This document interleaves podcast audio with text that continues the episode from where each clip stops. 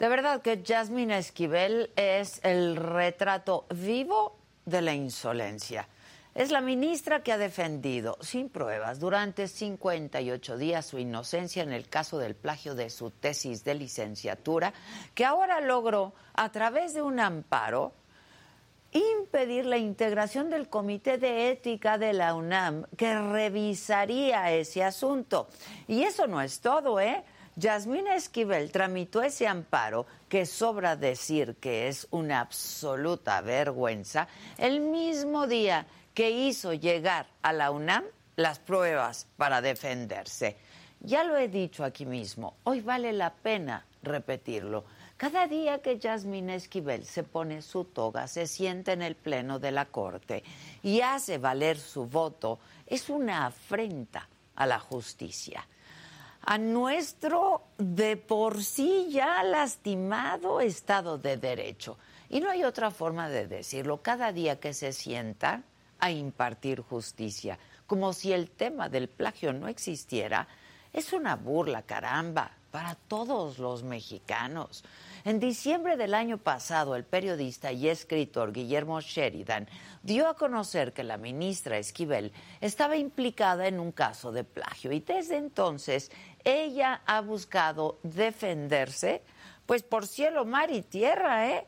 Y para ello ha contado con la venia del presidente López Obrador. Sin embargo, cuando de verdad ya estalló el escándalo, porque las evidencias iban hundiendo a la ministra, la Secretaría de Educación Pública pateó la pelota hacia la cancha de la UNAM. Por su parte, la universidad confirmó que sí hubo plagio, pero que no tenía en su legislación las herramientas para quitarle el título. Y fue hasta el 20 de enero que el rector Enrique Graue dijo que la UNAM no aceptaría presiones, que llamaría al Comité Universitario de Ética para evaluar las pruebas y las posibles sanciones. En medio de todo el entuerto, Yasmín Esquivel dijo que no tenía nada, absolutamente nada, de qué avergonzarse y que no renunciaría a su cargo. Bueno, pues este martes le preguntaron al rector Grau en qué iba el asunto y respondió que el lunes 13 un representante de Yasmín Esquivel se había acercado al comité de ética para entregar pruebas. Pero ayer nos enteramos que ese mismo día, ese mismo lunes 13, Yasmín Esquivel tramitó un amparo en contra de la integración del Comité de Ética de la UNAM. Y ayer mismo, Sandra de Jesús Zúñiga, jueza quinta de distrito en materia administrativa, concedió una suspensión provisional. ¿Qué quiere decir esto? Pues que los trabajos del comité quedaron parados. Esta suspensión concedida por la jueza además establece que las autoridades implicadas en el caso no pueden decir nada. Es decir, no pueden emitir comunicados, no pueden dar conferencias de prensa que revelen información del tema. Se trata de un blindaje que no solo frena, pero que además amordaza a la UNAM y que sería hasta el 22 de febrero cuando se resuelva el fondo del asunto. Esta mañana el periódico Reforma dio a conocer también que la Suprema Corte ya inició un procedimiento para determinar qué van a hacer con esto.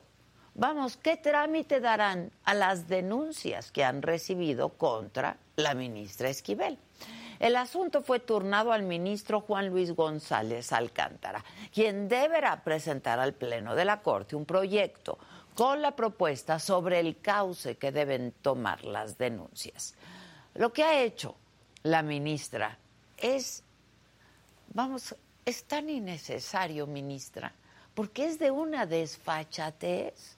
Porque por un lado, dice usted que no tiene nada de qué avergonzarse, pero por otro lado, mete un amparo para frenar los trabajos del comité. Yo me pregunto, pero sobre todo le pregunto a usted, ¿con qué objeto, ministra? Si como usted ha insistido que la verdad está de su lado, ¿a qué le teme? Ya estuvo, ministra. De verdad, Yasmina Esquivel. Ya basta de esta farsa. Por dignidad, tantita, haga lo que corresponde, lo que es sensato, honesto y digno. Yo soy Adela Micha.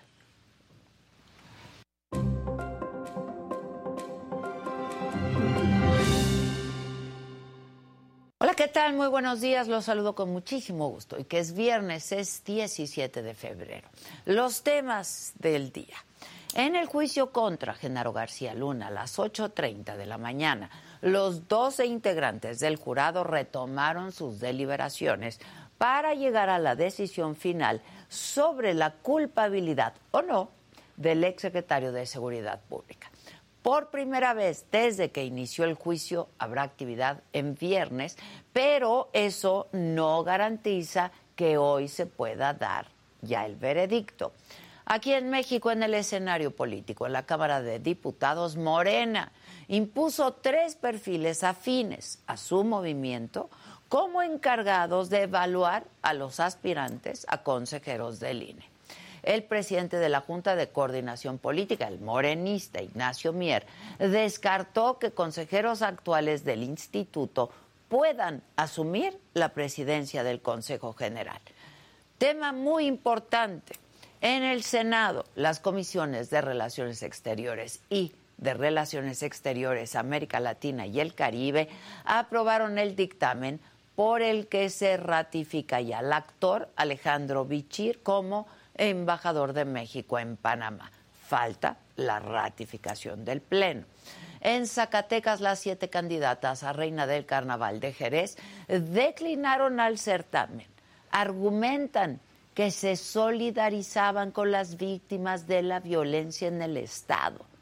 Las autoridades dicen que las festividades y la famosa jerezada se van a llevar a cabo. En información internacional, silencio en Latinoamérica, sobre todo en México, luego de que el régimen de Daniel Ortega deportara a Estados Unidos a 222 presos políticos y despojara de la nacionalidad nicaragüense a otros 94 opositores y periodistas. Solamente Chile y Colombia se han pronunciado. En los otros temas, a sus 67 años, Bruce Willis es diagnosticado con demencia frontotemporal. Poco a poco, el actor tendrá comportamientos inusuales, problemas emocionales, dificultad para comunicarse e incluso para caminar. La banda Depeche Mode confirma concierto en México. Arturo Ortiz, defensa de los Pumas, denunciado por agresión sexual a una mujer. Pero ¿qué pasa? De todo esto y mucho más estaremos hablando esta mañana aquí en Me lo dijo Adela. No se vayan, que ya comenzamos.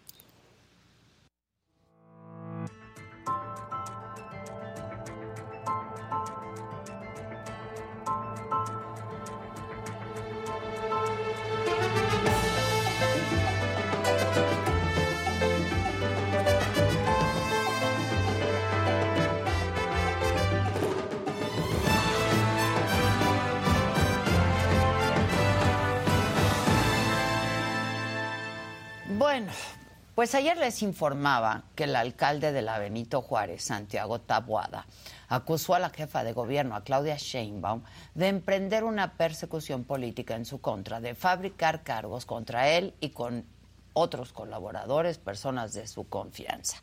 Sheinbaum más tarde aseguró que no hay orden de aprehensión en contra del alcalde Taboada.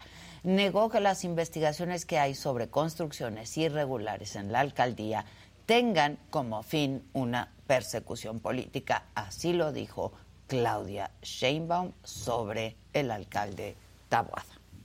No tiene orden de aprehensión Tabuada, no sé de dónde salió eso. Él lo está denunciando. Bueno, yo no tengo conocimiento de ello. Lo que sí hay en la alcaldía Benito Juárez y fue denunciado por los vecinos, en particular en el este, hay varios City Towers, pero en particular en uno es un edificio que se construye en un lugar donde no se debería de haber construido ese edificio y que está lleno de vicios ocultos. Entonces, ellos denuncian ante la Fiscalía, por cierto, denunciaron hace varios meses eh, este caso y eh, pues la Fiscalía está llevando a cabo su, su trabajo. Bueno, y por su parte, Ulises Lara, vocero de la Fiscalía de la Ciudad de México, dio a conocer que Adelaida N., ex servidora pública de la Benito Juárez, fue detenida por su probable participación en autorizaciones irregulares de este edificio justo del que hablaba Claudia Sheinbaum, City Towers, en la colonia Santa Cruz Atoyac.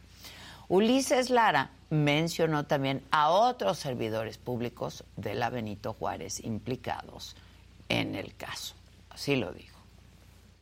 Estamos en proceso de cumplimentar otras órdenes de aprehensión en contra de Emilio N., exdirector de Desarrollo Urbano en esa demarcación, y Víctor N., actual director general de Planeación y Desarrollo y Participación Ciudadana, con quien posiblemente se reportaban César N. y Elvia N., quienes también cuentan con un mandamiento judicial y que hace unos días dimos a conocer un audio en el que posiblemente César N. solicita dinero a un empresario de la construcción para facilitarle procedimientos en la alcaldía. Bueno, pues justo para que nos diga qué es lo que está pasando, está con nosotros esta mañana Santiago Taboada, alcalde de la Benito Juárez. ¿Cómo estás, Santiago? Además, quieres ser jefe de gobierno. Sin duda. Eh, hemos estado hablando Sí, esta sí. semana de la encuesta del Universal, que por ahí sale Sí, correcto. este, en tercer lugar. Igual que eh, mismos números, ¿no? Que Lía Limón prácticamente y que Rubalcaba. Eh, lejos de Xochil Gálvez, ¿no? Una de las encuestas, hay otra Es que esa salió. del ¿no? Universal. Una de Masi, en fin, ahí vamos. Ay, ok, Ahí a vamos. ver, pero ¿qué, qué, ¿qué tranza hay con este edificio? A ver, primero quiero dejar muy claro, este, esta narrativa que ha querido construir el gobierno del tema del cártel, aquí no El hay... cártel A ver, inmobiliario. aquí, y te lo quiero decir y porque yo estoy primero dando la cara por mi administración, yo no tengo nada que ocultar. Eh, cártel, los, los de la droga, a los que el presidente abraza, a los que esta ciudad no ha podido combatir, a los que libera esta fiscalía precisamente sobre un tema de un edificio sobre el cual ellos están metiendo a la cárcel a tres funcionarios que han actuado y que tienen trayectorias propias, inclusive trabajando en dependencias del gobierno de la ciudad, en administraciones de ellos. Ok.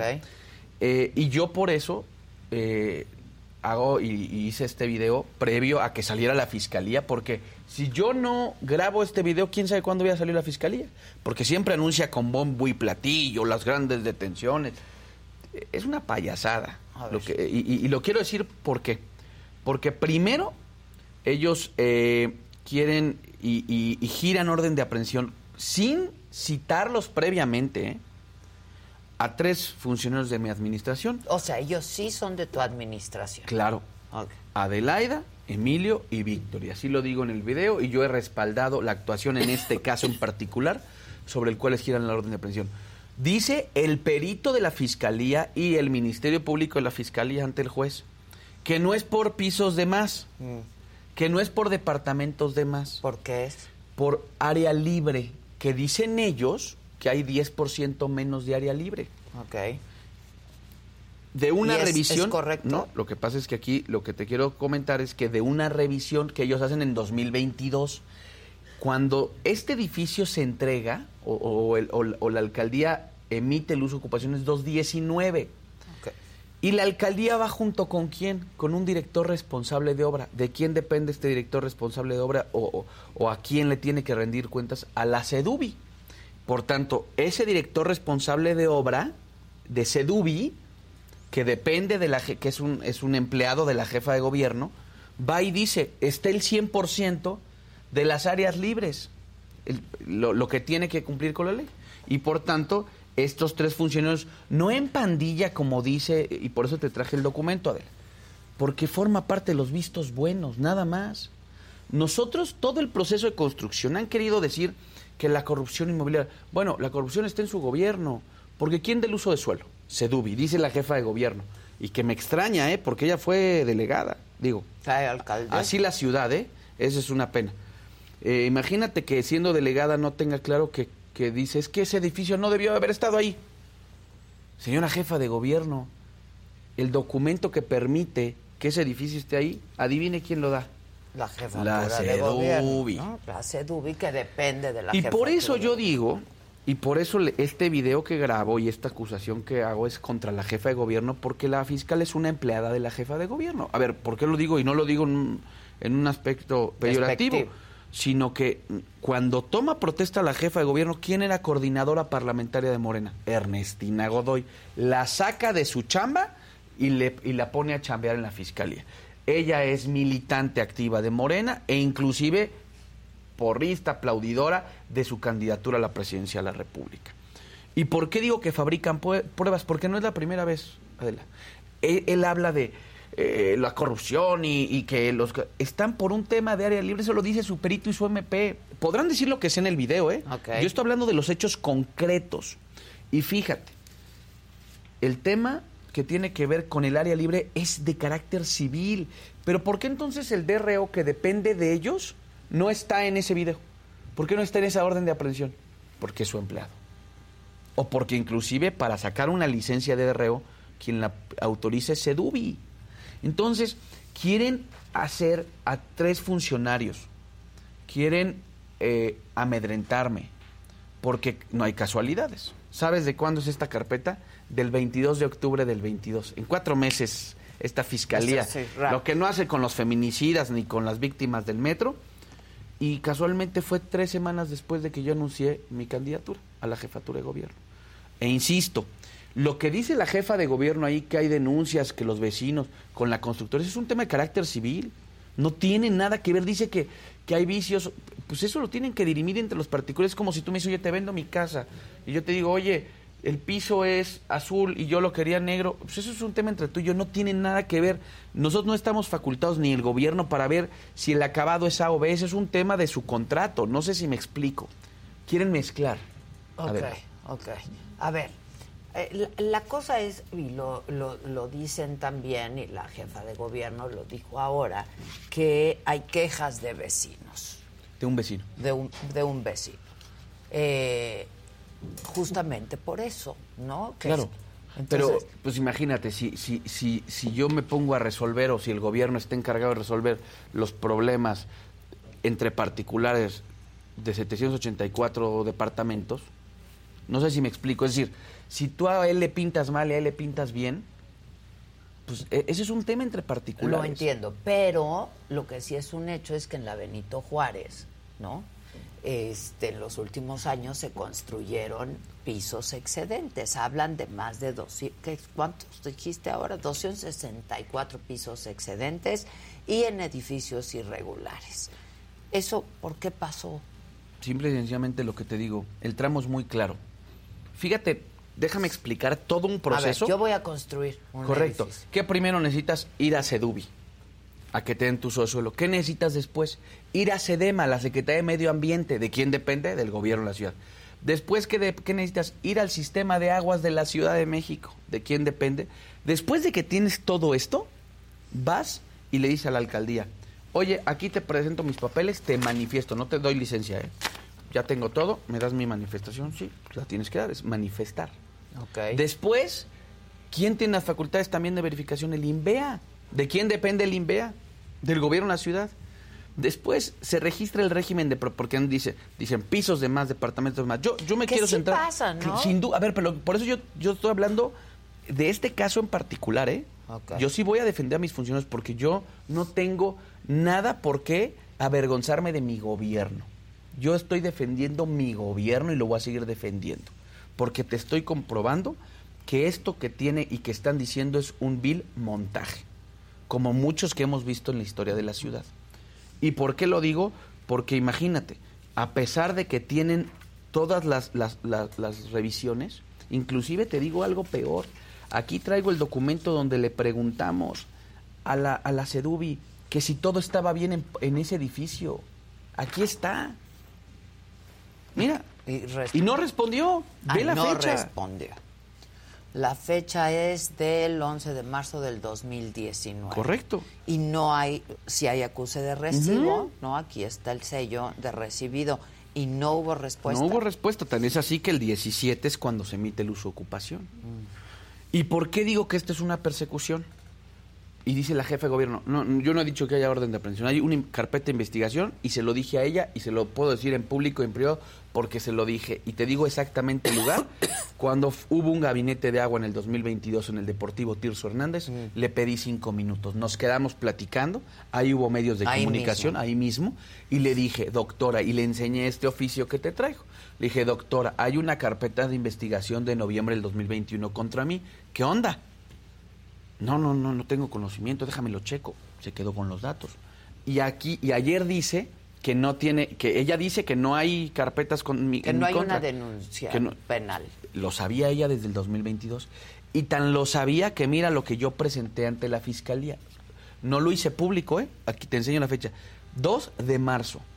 Les dije, oigan, ya sé que hay una carpeta, inclusive aquí está el número de carpeta. ¿Me pueden dar acceso a ella? Quiero conocer de qué se me acusa. Bueno, es fecha que no me dan acceso. Te lo traje porque no, porque yo sí voy a combatir sus mentiras. Porque yo no me voy a quedar callado, porque yo no me voy a echar para atrás. Porque ellos quieren cercarme. Y les quiero decir una cosa, no me voy a doblar. No voy a ir a aplaudirle a sus eventos. No voy a hacer un acuerdo político con Morena. Es que es muy difícil gobernar, ¿no? Sin duda, pues, tan difícil que ella debería de estar ocupada en que en lugar de que se pelee con la, con la mitad de la ciudad, porque no soy yo, ve cómo trae a Sandra, ve cómo anda con Lía, ve cómo trae a Mauricio. Lo, lo- lo- lo digo porque, bueno, a Adrián en su momento le generaron carpetas también. Sí, me O sea, acuerdo, me acuerdo. ¿Qué te quiero decir? Esto es la especialidad de la casa. Y dice que no hay persecución. Yo lo único que te digo, Adela, es que yo no creo en las casualidades. ¿eh? En política para mí no hay casualidades. Mira, ganamos la elección y la carpeta de investigación, aquí tú lo puedes ver, 2021. 11 Sí. noviembre. La elección fue en junio. Siguiente. Este tema por el que tienen a una mujer de 65 años, que inclusive se separó de, de mi administración porque tiene una enfermedad, a que por cierto tampoco le dieron la posibilidad de, de seguir en casa ¿no? este proceso, les giran orden de aprehensión por área libre. Área libre, perdón. Ahora te pongo este ejemplo de... de- Tendría que ser, es un proceso civil, en todo y aparte caso, te voy y a decir, administrativo en todo pero te voy a decir algo, Adela. Si tú hoy me invitas a tu programa y yo veo que tienes tres mesas y tienes cuatro sillas, y después en tres años tú me invitas y veo que tienes seis mesas y seis sillas, es un problema mío. ¿Por qué? Porque también, y también te los voy a mandar, documentos donde ya los vecinos se organizan y van modificando el área libre para crecer sus áreas comunes. Entonces, ok, actuaron mal, actuaron en pandilla. Fíjate lo delicado que es cuando estás hablando de reputación y familias de tres personas. ¿Dónde está el DRO? El DRO es el que, el que, el que, el que tiene que firmar. El que autoriza. Claro. Nosotros Y da damos un de por que todo supuesto, esté en orden. Y es un auxiliar de ellos. Entonces, yo lo digo porque se pueden decir muchas cosas en un video, se pueden decir, podemos hacer narrativas, podemos hacer eh, propaganda política, pero yo estoy hablando con hechos concretos. ¿eh? Y estoy por eso te dije, lugar y hora en donde se lo informé a la jefe de gobierno el año pasado. Y, Y lo te digo dijo, yo. lo voy a revisar. Me dijo, lo checo. Y nada Sí. pasó Nada, después. nada. Ok. A ver, por eso ya ¿Tú sabe que tengo te carpeta. enteras que hay una carpeta de investigación y de qué ¿En mi se contra? te acusa? Sí. Porque fueron policías de investigación a la alcaldía. Y uso ilegal de atribuciones, este... A ver, lo que pasa es que ni puedo conocer la carpeta. No sabes de qué se te acusa. No, porque no me dan acceso a ella. Después de dos años, Adela. Por supuesto que voy a solicitarle a un juez de distrito que me permitan el acceso a ella. A ver, ahora dime otra cosa. Yo te decía hace un momento, sí pasan irregularidades, ¿no? Hay irregularidades que y tú que como las que haya, alcalde... Adela, se investiguen. Es que yo no estoy pe- peleado con la investigación pero en mi eso. pregunta es, ¿cuál es la responsabilidad del alcalde o de la Claro. alcaldía? Por ¿Cuál supuesto es una responsabilidad. Primero, en el caso de la manifestación, de una revisión de los documentos. Ok. Revisión, ¿eh? Porque al final ellos te entregan este uso de suelo y te dicen, oye, este uso de suelo, tú nada más le dices, Sedubi, ¿es válido? Sí, sí es válido. Ah, Si dice que pueden construir tres o cinco, no es mi problema, no sé si me explico. Esa es la, la verdad. Y por o otro sea, no lado... tienes ninguna No, respuesta, no, no, pues tienes no. que verificar. que- Cla- claro, O sea, pero, no le durante- puedes pero el decir a transcurso, por ejemplo, en Sedubio, "Oye, protección esto civil. estuvo mal". No, porque esa, porque esa no es mi facultad. Yo puedo revisar, por ejemplo, en materia de protección civil. Oye, vamos a revisar este asunto. Vamos a, vamos a hacer una revisión de que los empleados, de que los trabajadores traigan cascos, ¿no? Esa es la realidad. Perdón, es muy precaria, pero es la realidad. Y al final lo que tenemos en coordinación con un DRO, que es un auxiliar de la administración, que certifica la CEDUBI, que habilita la CEDUBI, ¿qué crees que es? Un, un visto bueno y una autorización de uso de ocupación. Nada más. Después ellos van con su notario, o antes van con su notario, hacen el régimen de propiedad en condominio y adivina a quién se lo mandan. Al registro público, la propiedad. sí, claro. ¿De quién depende el registro público? Ah, bueno, y después, Adela, déjame decirte eh, otra cosa. Y después, ¿sabes a dónde van? A finanzas, porque hay que pagar.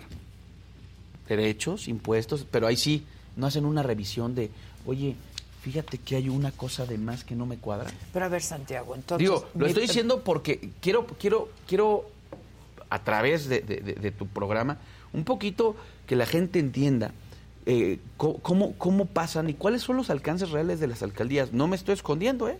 Estoy- te estoy presentando documento por documento de un caso particular por el cual yo estoy defendiendo. Insisto, yo no estoy diciendo El que- caso particular es el de este el de- edificio. eh, que no, y, no, el caso particular es de estos tres, Tres funcionarios, funcionarios. que a mí es lo que me compete Pero porque se es les, defender a mi se gobierno. les acusa de estar implicados, ¿no? Imagínate. organizarse en pandillas, un poco pues, como delincuencia No me digas organizada, eso. ¿no?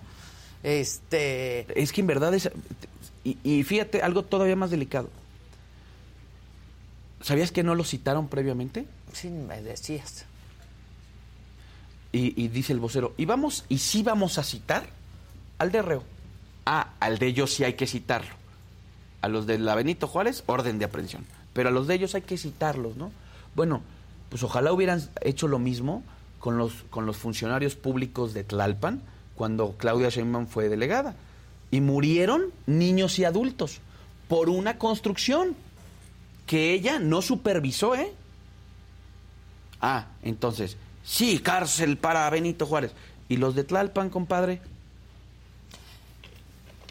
Esto, esta investigación de este cártel inmobiliario, ¿es real? ¿Qué, qué, qué es lo que pasa en la Benito Bueno, ahorita, Juárez? por ejemplo, están, bueno, no es, es público, están eh, eh, haciendo peritajes, están, y yo al final del día, yo no tengo problema en que eso pase. Bueno, para, para pronto, Adela, yo fui el único, ya están los medios de comunicación, yo fui el único alcalde en 2018 que, que cerró la ventanilla única cuatro meses para hacer la revisión de todo el tema de las, de las construcciones. Porque las construcciones no es nuevo en Benito Juárez, ¿eh? ¿Sabes quién empezó con el boom inmobiliario? Su, su patrón, Obrador, con el bando 2 en el, 2000, en el 2004. A ver, ahí está. Esa es la realidad. Por eso tenían muchos beneficios, y se lo puedes preguntar también a Sandra, muchos beneficios en la Cuauhtémoc, en Benito, en las alcaldías céntricas, porque ese fue un decreto. O En sea, la- te estoy hablando de un problema Ahora- muy añejo, de que la ciudad no se ha modernizado en un plan de desarrollo urbano. Ok. Ah, No, no hay diseño. No hay diseño, ¿no? Entonces estamos Esa con es- el mismo esa es programa. la verdad de las cosas. Benito Juárez sigue con el mismo programa del 2005, Adela. No somos la misma alcaldía del 2005. Hay otro tipo de... man- Ah, nada más para que quede bien claro. ¿Y a dónde crees que se van? A todas estas, a estos grandes, eh, a estos grandes construcciones, chicas, medianas, grandes, les piden mitigar los, los, los- vamos a decir, el, el impacto, daño, el ¿no? daño ambiental. el Adivina impacto. dónde crees que se va el impacto. ¿En qué caja cae? En la de la señora, en la La jefatura de gobierno. En la jefatura de tesorería, Claro, hay que pagar. Ahora, Eh, eh, o sea, quiero, quiero, quiero un poquito aclarar porque se han dicho muchas mentiras y yo sí voy a salir pero en el caso de mi administración ¿qué no la delegación puede clausurar, Claro. por ejemplo, Claro. una construcción o Claro. una obra que no está cumpliendo o ¿Sabías que antes las alcaldías no podían verificar el material de uso de suelo? no antes lo hacía Sedubi sí Ahora, Invea junto con nosotros, no podemos ir... o sea, tampoco- Solos. Fíjate, yo por eso he peleado el tema de las facultades de las alcaldías. Porque entonces o si sea, no, tú esta como bomba, alcalde tienes esta que ir con el INVE y decirle, Claro. aquí hay algo Esta bomba nos la dejan porque el problema, ¿quién crees que da la cara con los vecinos? ¿A quién crees que le dicen los vecinos que ya no el más alcalde, el departamentos? alcalde, bueno, pues Ya no para, más e- edificios, para claro. eso los eligieron. Sí, ¿no? pero no, pero mi punto es, si nos dieran un tramo completo y fuéramos responsables de emitir esto, como los municipios, de decir cuántos pisos se construyen, te la compro de la. Pero este es el diseño institucional de la ciudad. Que también se hagan responsables ellos. Y yo, aquí más allá de hablar de una especie de, de, de- de- de informe sobre las facultades de las alcaldías, lo que te quiero decir es, esto es una persecución y déjame dártelo en una línea del tiempo. A ver, 2.19, este edificio. ¿no? 2.21 ganamos la ciudad. Noviembre 2.21 inician una carpeta de investigación en mi, de- en mi contra. Septiembre 2.22 anuncio que voy por la jefatura de gobierno.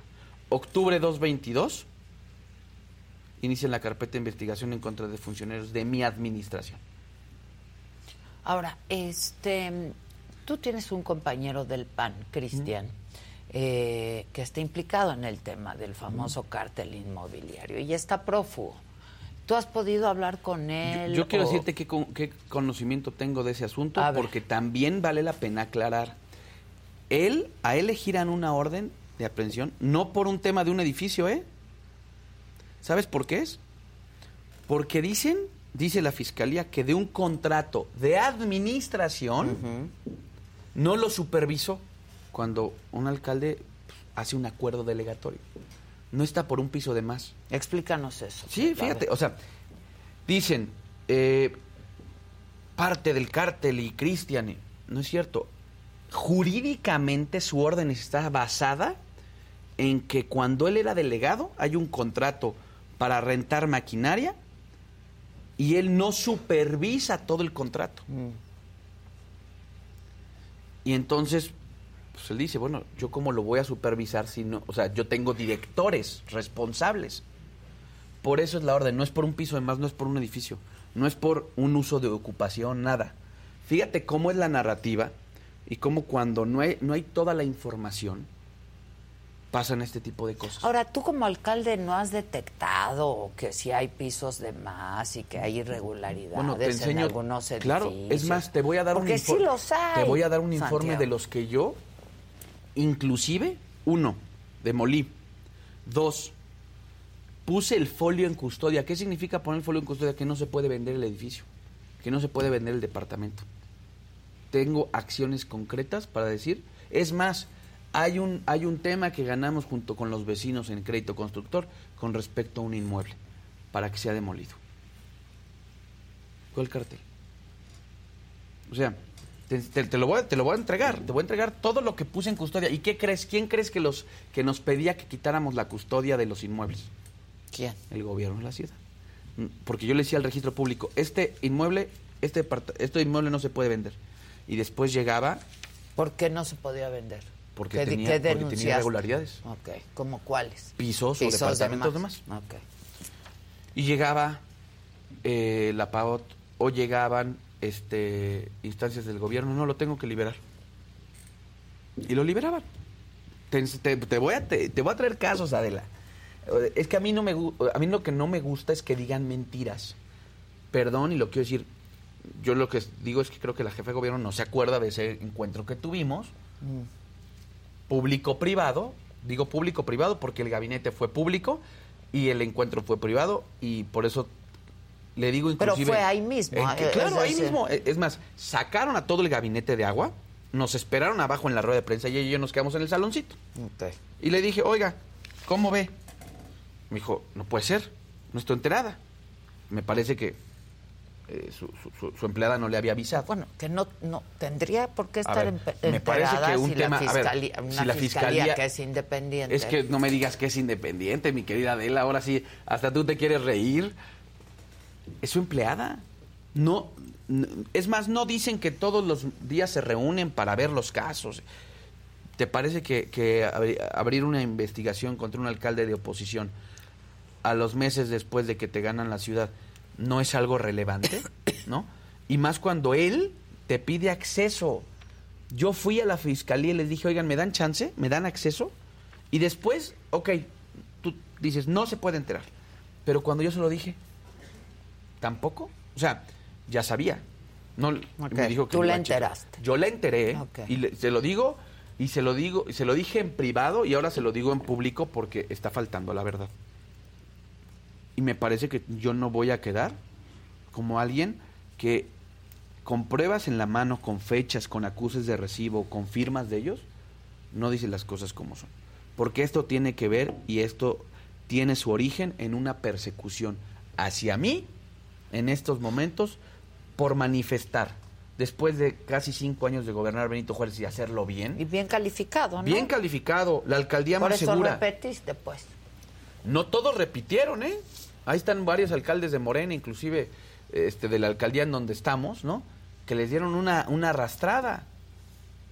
Yo gané con más votos, no, no solamente porcentaje, Adela, con más votos que en el 18. ¿Qué quiere decir? ¿Lo estamos haciendo bien? Claro que hay cosas que corregir, sin duda.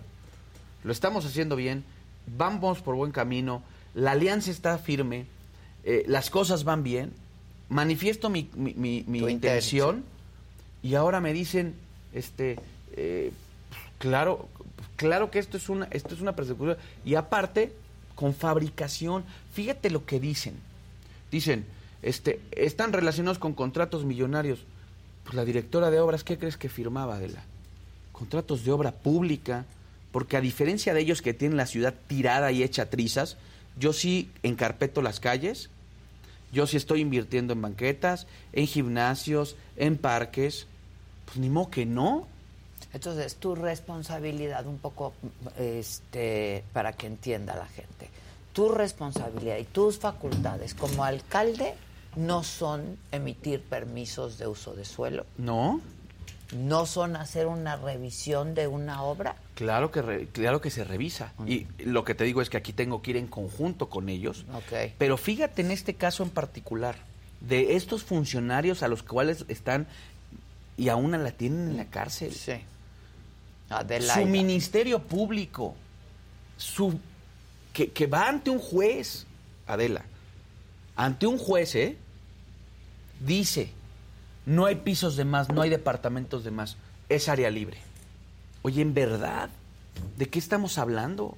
Y cuando dijeron, dijeron eso, ¿qué hizo la alcaldía? No, no, pues es que fue esa, eso fue una audiencia Ya. que tuvieron solo ante el juez, pues. O sea, nosotros apenas se tuvo la carpeta por, por parte de, de- de Adelaida, ¿no? Y, y hemos podido, porque yo voy a ap- apoyar a quienes fueron parte de mi gobierno. Yo te lo digo una cosa, yo no he hecho nada malo, ¿eh? Yo no me voy a esconder, Adela. No te enriqueciste Yo no con me... este Adela, cártel. mira, te voy a decir, llevo... ¿Existe o no existe este No, cártel? es Hay una- gente que está... A ver, perdón que te lo diga. Es una, es una, es una tragedia que digan que a una industria y que a un sector productivo de esta ciudad que da muchísimos empleos le llamen cártel, ¿eh? Nada más que eso sí. En Pero privado, no, pero por eso, a ver, pero que, se, pero que se revise, Adela. Es que tú no puedes llamar cártel a un, a un, a un sector, el que eso sí, en privadito te haces tus desayunos y dices, como lo hace la jefa de gobierno, que le ruega que invierta en la ciudad. ¿Quién va a invertir en esta ciudad cuando los traen así? Yo lo que digo es, quien lo haga mal, por supuesto que hay que corregir, Adela, y por supuesto que hay que investigar. Yo nunca he dicho lo contrario.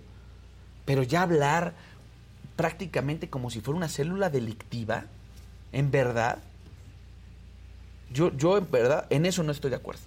Y yo por eso lo que te digo y con argumentos con, concluyentes y con argumentos claros sobre lo que está pasando hoy, sobre mi administración, sobre funcionarios de mi administración, es que al final, y hablabas tú, oye, ¿sabes cuántas solicitudes ya llevo la UIF?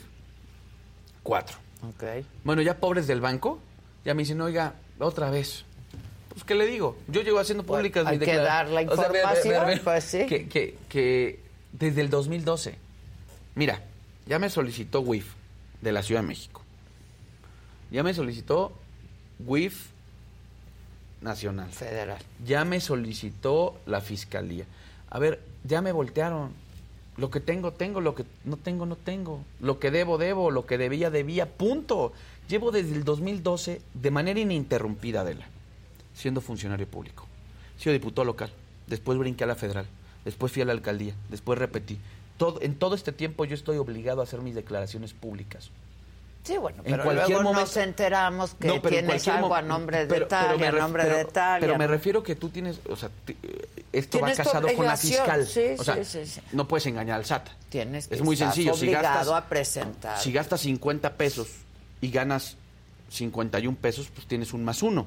Si, ga- si gastas 50 pesos, pero tienes un ingreso de 40 pesos, dices, oye, hay 10 que no me cuadran. No sé si me Eh, explico. Sí, perfectamente. Entonces- pues, si yo hago mis, Entonces, hago lo mis que, impuestos. lo que te iba a decir es, ahí está. Y, y no tengo por qué esconderme, Adela. Ni me van a intimidar, ni aunque me avienten a la empleada de la, de la jefa de gobierno, que es la fiscal, ni al empleado de la empleada de la jefa de gobierno, que es el vocero. La verdad es que aquí con mucha claridad te lo estoy diciendo. Y están, en verdad, yo lo único que digo como, como reflexión, también son personas y son familias y son historias a las que ellos, con una intención política de afectar y de querer hacer un montaje para, para intentar ganar lo que ya perdieron, afecten a terceros. Conmigo lo que sea, ¿eh? Acá los espero. Yo estoy eh, dedicado a esto. Yo tomé una decisión, Adela. Nada más lo que no estoy de acuerdo es que se empiece a hablar y que inclusive, en verdad, hablar de pandilla de un ex rector de la UAM, de una funcionaria que trabajó en administraciones con ellos de la Ciudad de México, de 65 años. Adelaida, Adelaida. Y, el, y, y- y otro de los funcionarios, rector de la UAM, que académico de la universidad. ¿Sabes por qué renunció? Porque ya había vencido su licencia en la UAM y se quería regresar a la universidad. Son académicos, son gente... A ver, lo, lo único que creo es yo, y aquí lo digo, yo no voy a dejar de defender las acciones de mi gobierno. Y lo que es, y, Y por tú eso digo, estás claro que es una esta- persecución por supuesto. Y, en- y- y con esta situación, con esta, con esta, eh, con estas tres órdenes hacia exfuncionarios de mi administración, te lo estoy comprobando. Con estas, con estos elementos que presentaron ante un juez y que ese juez, casualmente es el juez de consigna, este, emite y hacen sin presentarlos previamente. En verdad es un absurdo, en verdad es una tragedia para esta ciudad que en lugar de que la fiscalía persiga a los delincuentes porque se les van, en lugar de que persigan, por cierto, ¿cómo está Florencia, eh? Después de que se le cayó el metro. Dime cuántos funcionarios hay ahí. Dime cuánto, dime, dime cómo va la investigación del- del- de la joven que acaban, que, que murió a golpes por parte de su novio, que fue a la fiscalía, ¿sabías? Y que no le dieron seguimiento a su carpeta. Esto acaba de ser esta semana. Ah, pero son, son estrictos para la oposición, pero para los casos realmente relevantes de esta ciudad, están perdidos. Bueno, No le- este es un tema relevante Claro, de es por supuesto relevante, ¿no? sí. Nada más dime, ¿dó- por, qué, ¿por qué donde hay muertos, por qué donde hay un daño tan grande a esta ciudad no hay un solo funcionario detenido? ¿Y por qué, dime tú, el área libre Que, amerita? que otra vez es un juicio civil en por todo supuesto. caso, no penal. Administrativo. Administrativo, pues sí. Entonces, yo, yo sí estoy aquí por eso. Y estoy aquí porque lo he podido consultar. Te platiqué de la línea del tiempo. Ahí están las carpetas. Y y- y te- después a lo mejor te doy una ficha actualizada porque ya se acumularon un par, un par más. Y te lo digo porque hasta gente que esté en la fiscalía. Y a lo mejor ya que nos vayamos eh, este, a, a un corte, te lo voy a mostrar. Cómo me han mandado mensajes. De la fiscalía. Claro. Diciendo. Pues que eso es una... Me dijo, cuídese licenciado. Yo tengo tra- trabajo y llevo años aquí. Te lo voy a enseñar, no estoy mintiendo. Le están fabricando. Me dan hasta los números de las carpetas. Por eso me entero. Pues Sí, porque no tendrías por qué porque enterarte enterarme, si claro, no te claro. si no te citan. Este, y tú sigues cincho en tu intención de contender. Firmísimo, mi querida Adela. Vamos a ganarles esta ciudad. Y estoy claro. Y les vamos a ganar y no me voy a echar atrás. Bueno, está, no, no va a ser un día de campo Po- tampoco, no, hombre, ¿eh? ni para ellos ni de para nosotros, acuerdo a ¿eh? algunas encuestas, bueno, Mira, a- ayer, a la por mayoría ejemplo, de las encuestas. Y, y- y yo digo, ayer una de las encuestas que giraban de, de Massive Caller, que aparte, dicho sea de paso, fue de las pocas que fue que dijo que íbamos a ganar más de nueve alcaldías, bueno, que íbamos a ganar nueve alcaldías. Ahí sí, en honor a la verdad, honor a quien honor merece. Ayer saco una encuesta en donde, primero, la alianza arriba. Adrián y yo como los actores punteros. Ahí está, digo, no, no, lo, lo que te quiero decir es que más allá de las encuestas, pues, lo que sí hay una coincidencia en las encuestas es que la alianza en la ciudad es, es fuerte.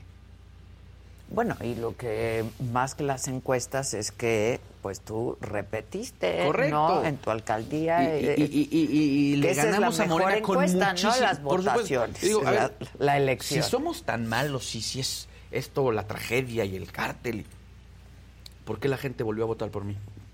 Si estos son hechos del 2019. ¿Por qué en el 21 me ratificaron con 162 mil votos? Ahora sí hay desarrolladores que se Ah, pasan. bueno, pero sin duda, mi querida Adela. Sheffield, ¿no? Pero- pero- se pero- pero pasan de coincido. rosca. Pero ¿sabes qué? También es cierto, Pero y hay complicidad pero de no algunos alcaldes y de Pero no algunas lo ver, alcaldías. lo que te quiero decir, mi querida Adela, es que eso no lo dudo. Y hay gente que ha hecho mal. Sin duda también hay gente que ha hecho mal. Que se le castigue. Lo único que estoy diciendo es, esto es una narrativa. Y esto, es un, un- eh, esto lo están orquestando con una finalidad. Lo que se tenga que hacer con respecto a investigar, que se haga. Nada más que una cosa. De plano, ningún funcionario de la ciudad, con todo esto que te platico, con todos estos oficios, ninguna responsabilidad. Pues sí, tienen que tener. ¿Quién del uso de suelo? ¿Quién da las factibilidades? ¿Quién le da este el registro para que se vuelvan condominio? ¿A quién le pagan los impuestos? Ah, ahí no, ahí no, ahí todos actúan y son muy decentes y Oye, ¿y tú has hablado con Marco Cortés sobre este tema? de hecho en un ratito voy para allá. Ok. Pero bien, a ver, yo pues, digo, no voy por este tema. Yo, yo platico seguido con mi presidente nacional y con el presidente de la ciudad. Porque estamos en el tema, a ver, bien el Estado de México. ¿De quién va a ser el candidato? Bien el tema de la ciudad. Claro, claro, claro. No, a ver, y estamos aparte este, también eh, pues, coordinándonos y ayudando a que esta, a esta marcha, a, este meeting del INE, también podamos estar ahí. ¿no? Del 26. Pero me preguntabas por 26 de Marco, por algún... Sí, no, no, Ah, por sí, este sí, sí. tema. ¿Has Ah, hablado bueno. con, con él? Sí. Lo- a ver, lo que pasa es que te voy a decir una cosa. De este tema, de las carpetas, ya lo sabe. Y, y ni modo que uno aspire este, con este tipo de, de- de gobierno, con, con este tipo de empleados de la jefa de gobierno, a que no, a que no, pues, ellos están acostumbrados a, querer ganar arrebatando.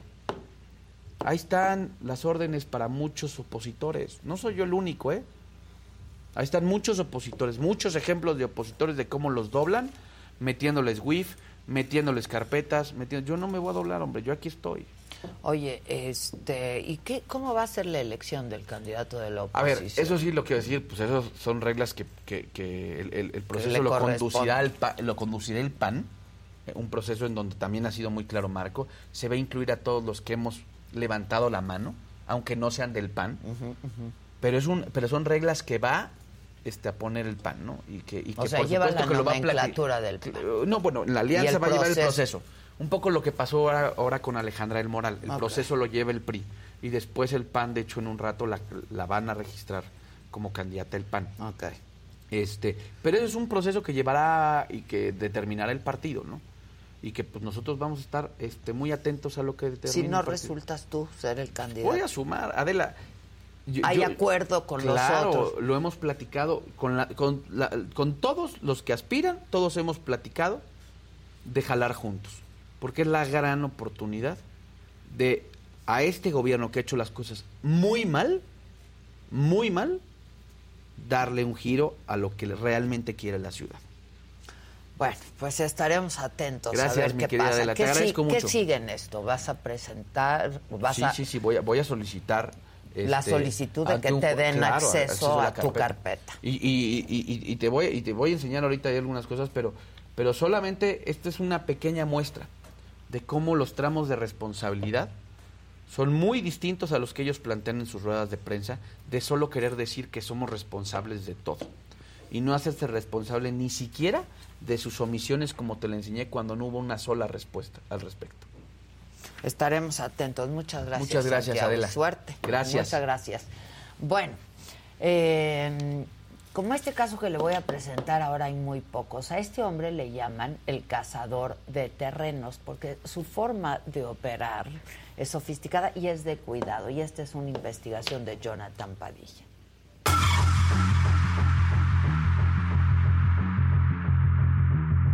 Él es Nilson García Gómez. Se dice parte de la empresa constructora Innovase, pero es el cazador de terrenos.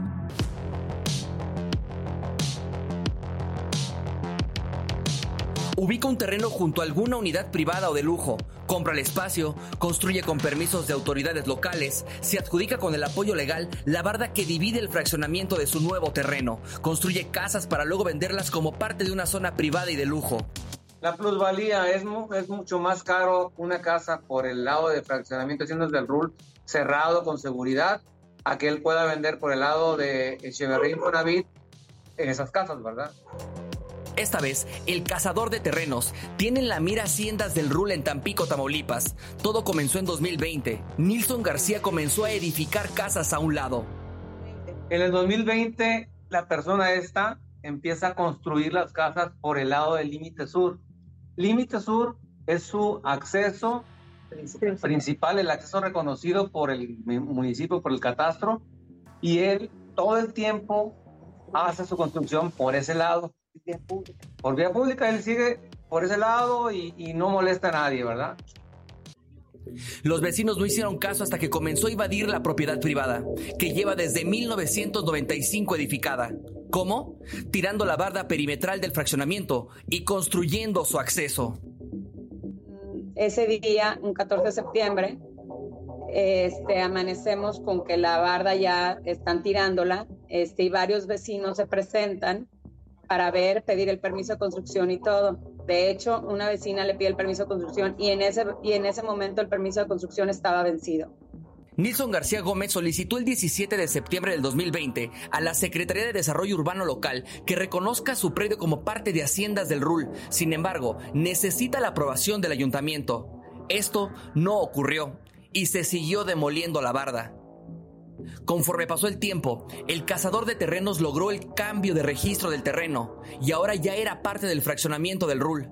Pero los vecinos comenzaron con acciones legales por daño a propiedad privada. No es la primera vez que lo hace. O sea, ya ha hecho varias, eh, en varias ocasiones, que ha hecho lo mismo, haciendo trampas y se ha salido con la suya. Pero ahorita llegamos nosotros, nos pusimos este, estrictos y no le vamos a permitir que haga esto.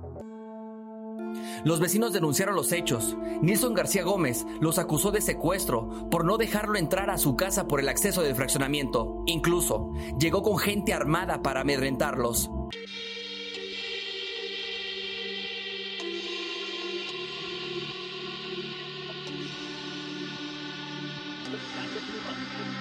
Los vecinos cuentan con los planos avalados por el ayuntamiento, en donde la barda que rodea el fraccionamiento corresponde a haciendas del RUL.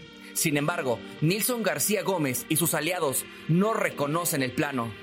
El desarrollador incluso del fraccionamiento le cuestiona a la persona que está en catastro, en, eh, que da los deslindes, que esa persona había estado de jefe de cuadrilla de los topógrafos cuando se hizo todo el fraccionamiento y entra en una negativa que no, que no, que no, siendo que la persona que lo hizo le está diciendo, oye, si yo lo hice, ¿por qué vas a decir que no es así? Mientras esto ocurre, Nilson García Gómez ya construyó casas y las ofrece en 7 millones 200 mil pesos, como si fueran parte del fraccionamiento Haciendas del RUL, en Tampico, Tamaulipas. Hay una historia de tres personas que intentaron comprar ese terreno y cuando se dieron cuenta que su frente era límite sur. Pues se dieron cuenta que no iban a poder hacer lo que este señor sí se atrevió a hacer, ¿verdad? El equipo de la saga trató de contactar a las autoridades municipales de Tampico, pero no han dado respuesta. Los habitantes del fraccionamiento Haciendas del RUL piden al ayuntamiento de Tampico que investigue el caso y no permita actos de corrupción que pongan en riesgo la integridad de los vecinos. Es bastante, es eh, angustiante porque no sabemos qué nos puede hacer. Tú sabes que aquí en Tampico estuvo muy, muy fea la situación con la gente, con los malitos que le decimos. Este cuate ya lo investigamos, afortunadamente no es de los malitos, pero quién sabe con quién está aliado y la verdad que queremos evitar cualquier daño que nos pueda hacer a nosotros. Para me lo dijo Adela, Jonathan Padilla.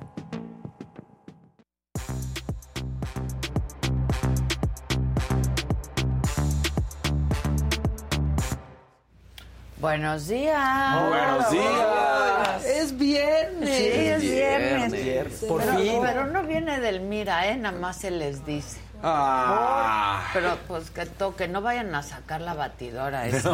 Con el pepino loco. No, no, no, esa El pepino batidora loco. no. Pero aparte vieron que estaba hasta como curvo el Sí, sí, pepino. claro. Entonces, o sea, eso Sí, estaba no, Sí, sí, sí, Rinconero no puede ser. No, eso está, estaba grave, eso no se hace. Ah, muy mal, muy mal. Es el juego de las tazas de Disney. Sí, ¿eh? Sí, sí. chale. Bueno, pero están bien. todos. Todo muy bien, Sí, sí, sí. todo tranquilo. Me cuentan que estaban bien platicadores, súper clavados en una conversación ahí. Les tengo que contar personas que nos están viendo. Personas. O sea, esta, esta oficina, pues digamos que no tiene secretos. Entonces, todas las oficinas son de cristal, ¿no? Porque todo depende con el cristal. con el. Claro, Claro. todo es transparente, Todo todo, es claro, aquí no Todo. escondemos. Te sacas un moco, te ve el de enfrente. Sí. Bueno, entonces de repente yo estaba enfrente y veo a Dani y a Fausto así, pero manoteando, compañeros, platicando. O sea, Dani ceño fruncido, Fausto, o sea, como analizando su lenguaje corporal. Estaba hacia adelante, o sea, mostrando mucha empatía, mucho interés. Y dije, ¿qué pasó? O sea, yo voy a ver qué, este, de qué están hablando para informarle a la jefa. No, no es cierto. Dije, ¿qué traen estos? ¿Por qué están, se está creando una rebelión ahí? ¿Qué está Algo, pasando? algo pasa, tengo Algo que pasa, ¿Qué está pasando? Sí, voy sí. y la verdad es que no es como cuando sí te cachan que cambias de tema y empiezas a hablar de una tontería, ¿no? Porque es que, ¿de qué están hablando? ¿Qué pasa? De Brad Pitt. y esa es la historia cuando trabajas con hombres, o sea, es como de, estarán confabulando, ¿de qué están hablando? Del sándwich que me comí. Nosotras, eh, súper complicadas de, seguro están hablando de esto, están pensando de No, están hablando de nosotras, Ajá. están diciendo. Era, era- De Brad Pitt. ¿Quién es más grande, Brad Pitt o Tom Cruise en cuestión de, esta- de Hollywood, de estrella de Hollywood, así de lo que crees que debe Ajá, ser? que era la última gran estrella. más lo que niños que decir. pueden hablar. Y yo decía, no, yo decía es Tom Cruise. Y entonces acá me dijo, pero Brad Pitt no lo pondrías. Y le digo, o sea, sí, pero no al nivel de Tom Cruise. O sea, para mí es Hijo, la última difícil. gran estrella del cine. O sea, hay grandes estrellas hoy, como DiCaprio, en, en, en- en Pero hombres y en mu- es Pero que- así, la última gran estrella, lo que simboliza la big star de Hollywood, para mí, el último Sí, es Tom Cruise. que- ¿Quién sabe? Brad ¿Tú Pitt no tiene una película mala. No, es lo que una le decía. mala. No. Es lo que le decía Daniel, que tiene es mejor que actor y tiene buen ojo para las películas. Y es que son diferente tipo de, actua- de Ajá. actores, ¿no?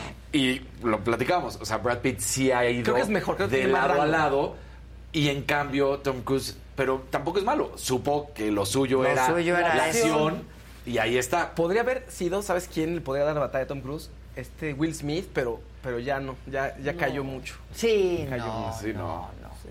Y Bueno, el año pues- pasado cayó más.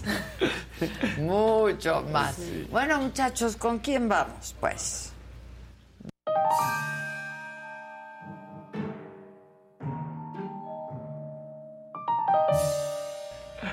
¿Qué dicen aquí? Brad Pitt amerita una super discusión. La verdad, Sí. La verdad. Esto era una convención, era el foro internacional Ah, de sí, Brad Pitt. Claro, claro. Bueno, vámonos con lo macabrón, porque pues ya tu editorial fue más claro. Mira, ya no hay más que decir, ¿no? Sí, ya no tiene madre. todo, todo se dijo. Pero a ver, todo el mundo saca el chisme, pero aquí también le sacamos los recibos. Exacto. Acá también sacamos los recibos y aquí está pues todo el numerito que armó Yasmín Esquivel. Miren, pongan las imágenes y les vamos este contando. Bueno, ahí está absolutamente todo donde se notifica, donde se dice, y como eso es, nada más vean eso, o sea, una vomitada de letras, les voy a decir en español, se los voy a traducir. El 22 era para saber si había suspensión, que ya se dio, ¿no? Este, y así pues ya se evita la instalación del comité de ética. Pero el 31 de marzo se desahogan las pruebas para resolver pues si es procedente el, el amparo. Y luego pues esto, ¿no? Lo que dice la jueza, ¿no? Que ya no hable la UNAM de esto. Ajá. Pues la UNAM ni habla de esto. No. Exacto. O sea, no se preocupen, está muy inútil esa resolución porque la UNAM de plano no habla de eso y Enrique Graue saca, saca la vuelta. Pero bueno, ahora sí vamos a reírnos de más cosas porque esto enchila. No, Pero, mucho. a ver, hace dos días vieron que una diputada. Fue el día que, que nos saltamos el macabrón, pero les cuento que una diputada pues presentó una propuesta para que los tacos de canasta tengan denominación de Ah, origen. sí. Ah, sí, ¿no? De sí. Tlaxcala, porque Tlaxcala sí ¿Cómo necesita méritos. Claro. ¿No? O sea, pero bueno, ayer tuvimos propuestas igual de relevantes. La primera es esta. ¿Saben que el póker? El póker es un deporte, compañeros. Sí. Eso dice este diputado. Eso quiere este diputado. Ah, no, en ese sentido no. Entre los deportes mentales se encuentra el póker, por ejemplo. Es un juego de cartas que se basa en el desarrollo de capacidades de análisis, control y valoración de escenarios y promueve la actividad cerebral y enseña a controlar emociones como es la ansiedad, el enojo, la frustración e incluso la euforia.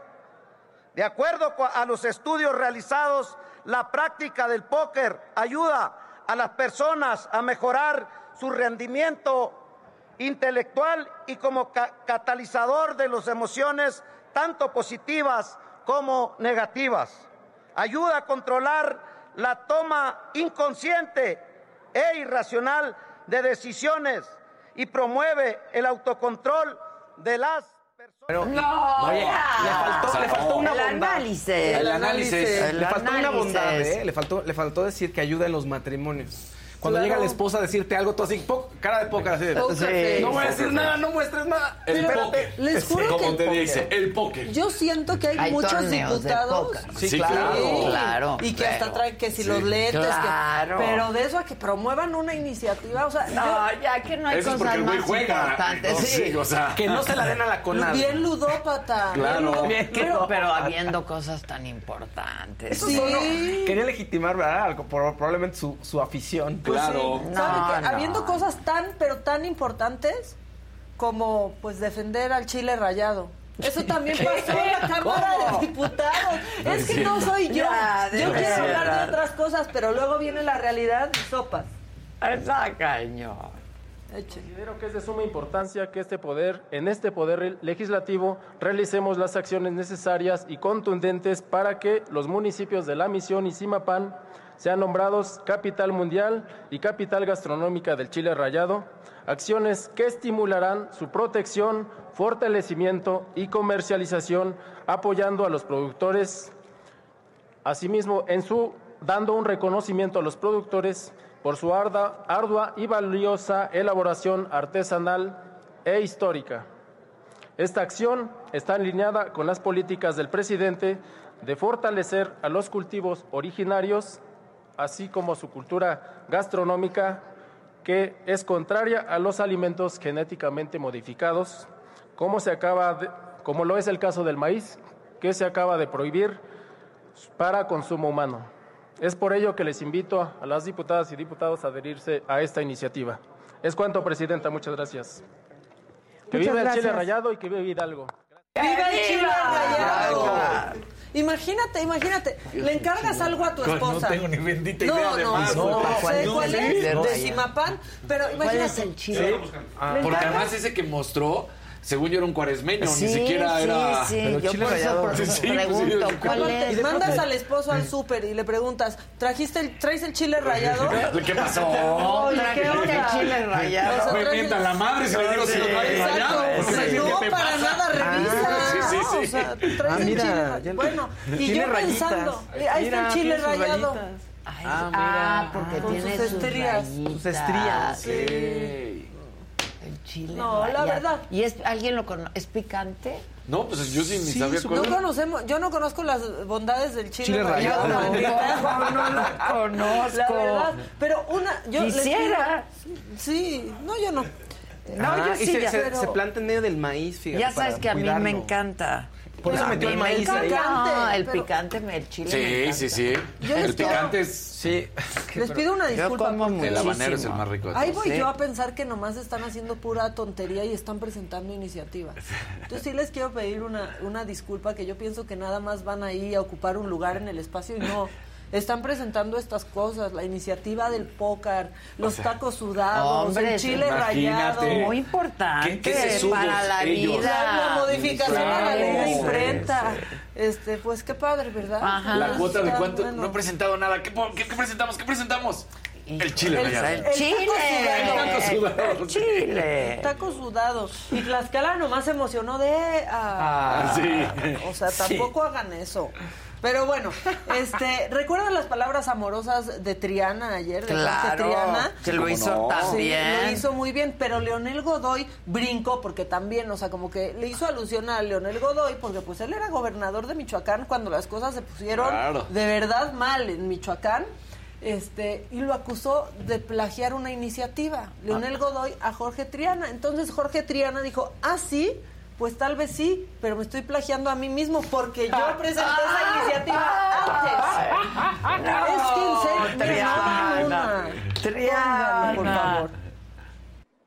Pues ahora resulta que yo soy un plagiador, así como Yasmín Esquivel, la ministra obradorista, la que se plagió su tesis, ahora resulta que yo soy plagiador.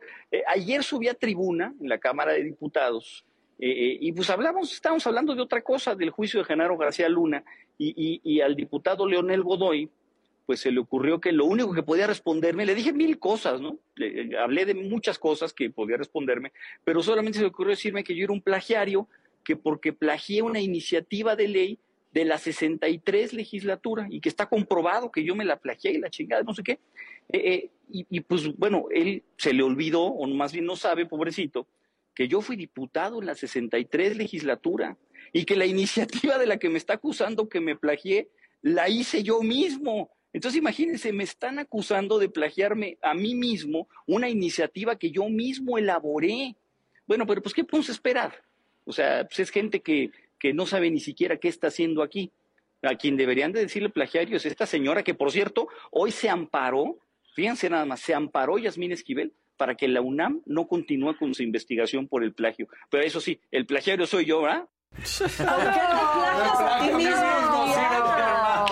No, es que mira, ya no puedes confiar No. ni en uno Ni mismo. ya no. plagias. No, Te está plagias. precioso. Ahora, hay que decir que muchos diputados cuando les batean su iniciativa esperan a que pase tantito tiempo y la presentan otra. O sea, eso es algo súper común. Claro. No, es correcto. Pero de eso de plagiarte a ti mismo, a quien más confianza le tienes. Triana, qué gacho que seas así. ¿Cómo se te ocurre? No, de verdad, qué desleal eres contigo mismo, Triana. Qué barbaridad. Sí, y bueno, esto tiene, me, me voy a saltar directo a Proteo, Oscarito, que me, ya me, para que me- me Proteo. listo ahí. Le hicieron un Proteo. homenaje a Proteo, ahí me meto en la cancha tantito de Daniel, pero pues somos amigos y entonces Claro. podemos hacerlo.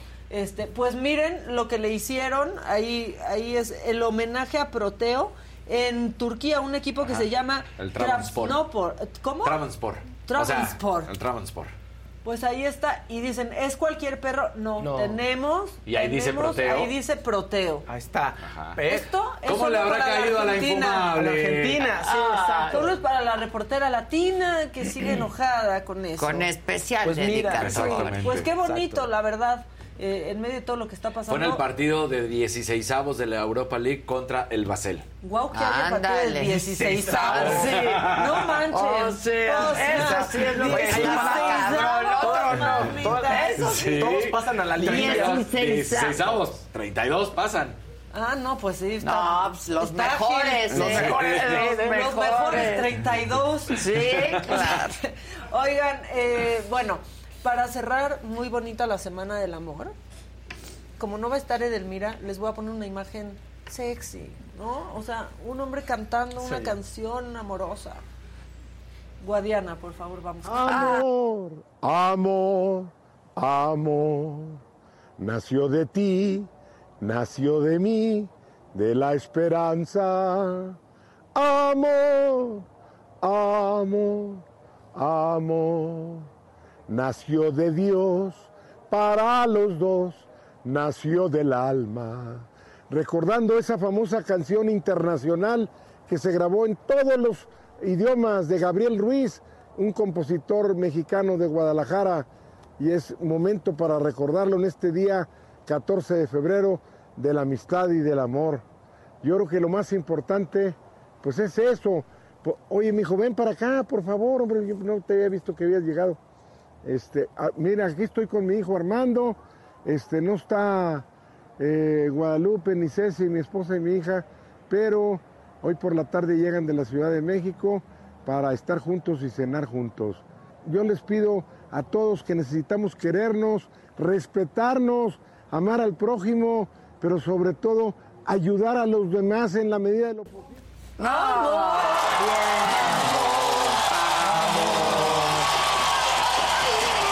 Bueno, pues ya, para ponernos románticos, imagínate, vas llegando a tu casa y suena. Amor. Ah, sí. Amor. Ay, pero no se acuerdan cuando cantó ¿Cómo en no? la saga también. claro, es que le gusta Con cantar. Monreal, ¿no se acuerdan? ¡Un tipazo! ¡Un tipazo! Pero que viva el chile chistoso. rayado. Que viva el Que chile chile rayado. Que viva. Que viva. Tenemos un verdecito. A ver.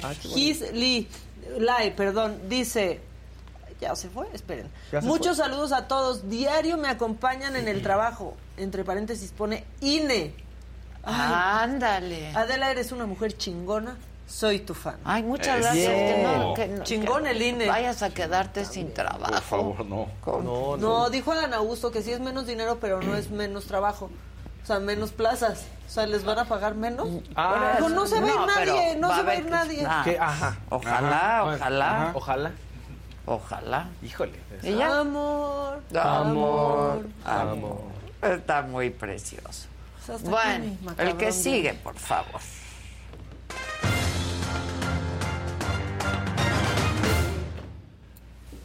Bien, bonito viernes. Eso, Listo para descansar. Pónganle like. No había tráfico, ¿vieron? No había tráfico. No, había tráfico. Una joya. Yo no entendí qué La pasó, gente ya que- se fue. Ya. Abonió. Oh, sí. Sí, ya, Sí, dijo ya. ya. O sea, yo desde el jueves me voy. No estaría mal. Algún en Europa lo propusieron. Carlos Slim había Carlos hablado de Slim eso. dijo Sí, que que solo se trabajen. Exacto. Tres días Sí. de cinco. Sí. Que, que seamos productivos. Yo ya lo voy a adoptar, ese les quiere decir. Está bien, está bien. Está bien. está bien, está Pero bien. póngale like. Solo platiquen aplica con para hacer la dicha, No, solo, solo aplica Sí, para sí, la sí. no Exacto. festejes. Exacto. Oye, ayer, este, un momento importante, se te invitó, se les comunicó que, pues, por cuestiones laborales y de entrevistas no se, no, no podías asistir, pero se retira Pablo Hermoso Sí. de Ah, qué Mendoza. bueno que- Anuncia su retiro, porque hay que decirlo, no Ah. es que ayer se haya retirado, sino dice hasta aquí llegó. Hay que recordar que él inicia su debut en México Sí, yo en me acuerdo y es 1999. ¿eh? Bueno, y míralo. Con Cagancho, justamente, ¿no? Su, su caballo Su de toda la caballo. vida. Y yo creo que el más famoso, pero bueno, con Cagancho en 1999. Eh, más de 20 temporadas, 2.509 festejos en toda su carrera, 30 años contando obviamente lo de España. Él vive la mitad del año aquí en México y la otra mitad en España. Dice que no se va a retirar el 100% de, del- de rejonear. En el sentido, él ya no va a estar, pero va a seguir ligado a los caballos y a los caballos que utiliza para justamente los rejoneadores, ¿no? Entonces, bueno, pues ahí está él despidiéndose, un hombre que sin duda alguna es muy querido por la afición mexicana. Él, lo, él mismo lo, lo decía ayer que decide anunciar, porque además lleva tres años sin estar en una plaza de toros por todas las cuestiones que vino de la pandemia y entonces arranca su despedida y lo quiere hacer aquí en México por lo que representa. Va a estar en Colombia, España, Francia y Portugal, iniciando por México. Híjole. Entonces- Entonces, me van a linchar muchos ahí, pero sí lo quiero ver. No me gustan los toros, pero sí tengo, me da mucha curiosidad de verlo. es- eh, ese cuate es buenísimo. Te van me a van a linchar, va, va Sí, a de pasar, cualquier Pero sí forma. tengo, no me gustan los toros, pero sí tengo ganas de verlo, fíjense. O sea, ¿No sí te he ido. gustan los toros? No me gusta, o sea, me, me, me- la verdad, soy Le vas sincero. al toro. No, no, tampoco, tampoco, Yo sí le voy al toro. Tampoco no me voy al toro. Yo también le voy al toro Pero me, siempre. me causa No se que alguien se preocupen, pone. me da cosa ella como le me, va me al da cosa o sea no me, no me encanta pero sí he estado ahí y sí entiendo como la emoción y sí sí se vive o sea sí es una fiesta ahí muy particular sabes no me encanta y tengo ganas de ver a, a Pablo Hermoso Pues sí, como o no. la verdad sí, sí. sí me da curiosidad Y luego, Hermoso Pablo Hermoso. Entonces Hermoso ya Pablo. se, se despide, inicia lo que va a ser su gira del adiós. Híjole. Luego más de duran 30 más años. que... Sí, Despidiéndose sí. ahora. No, Oye, no, ¿lo eh, entrevistaste? no lo entrevistamos. Ah, ok, pero No fuiste. Pero ahí estuvimos para decirle... Muchas gracias, porque yo la verdad Sí. no, no. Porque iba a haber una entrevista especial con Adela, entonces Sí, pues... pero la, la vamos a Ah, hacer la vamos a hacer, claro. Entonces por eso no se podía entrevistar porque si no me iba a decir que uvas doble. No, no. no. Exacto, no te exacto, preocupes. No, no. ¿No? Este, lo que pasa es que sí, sí la pospusimos. Pero, pero se- no te preocupes, se transmitió el mensaje. Muy que bien, había- te agradezco muchísimo y qué bueno que fuiste. ¿Estuvo padre Sí, el evento? estuvo muy padre el evento. Adela Muy- te ama así desde lejos. que Adela sale. te ama. Ya, ya, ya cumplí. Ya se va. ¿Cómo le aventaste? Aplicó la clásica. ¿Cómo te decía? ¿Cómo te Adela te quiere mucho. Adela te quiere mucho. Y Adela en el foro, ¿quién era? Es que Adela te quiere mucho. Y yo, ¿quién es? Y la otra pobre persona grabando ese momento. Sí, sí, sí. Adela te quiere Claro. mucho. Y yo también te quiero, Adela. Y a los otros pobres. Sí, no, Sí. yo también la quiero mucho. Pues. Oye, este, Checo Pérez. Bueno, Checo Pérez, buenas noticias. Sigue en, bue- en viento en popa. Las cosas vienen ya para la nueva temporada de la Fórmula 1. Pero Drive to Survive, esta serie que la ha roto sin duda alguna a nivel mundial, que acercó a muchos aficionados a este deporte, bueno, anuncian que el capítulo 5 de esta nueva temporada va a estar solamente y exclusivamente enfocado en Checo Pérez y en la carrera que ganó en Mónaco, que decían, en algún momento sabemos que Max Verstappen se enojó con nosotros, quiso estar fuera, porque no pasábamos las cosas realísticamente, sino que hacemos como una novela, ahí va. Ahí va el capítulo 5, ¿qué pasó? Recordarán que también vieron estas teorías de conspiración que decían que desde Holanda, que estaban muy molesto Max Verstappen con Checo y por eso no lo ayudó en las últimas dos carreras, Sí, ¿no? cómo no. Entonces, bueno, pues ahí está. Este episodio ya tiene nombre, se llama Hot Seat. Así va a ser. Entonces, bueno, pues Checo Pérez estará en esta temporada número 5, exclusivo el episodio número 5 para el Checo Pérez. Muy bien. Y los que están cada vez peor son los Pumas.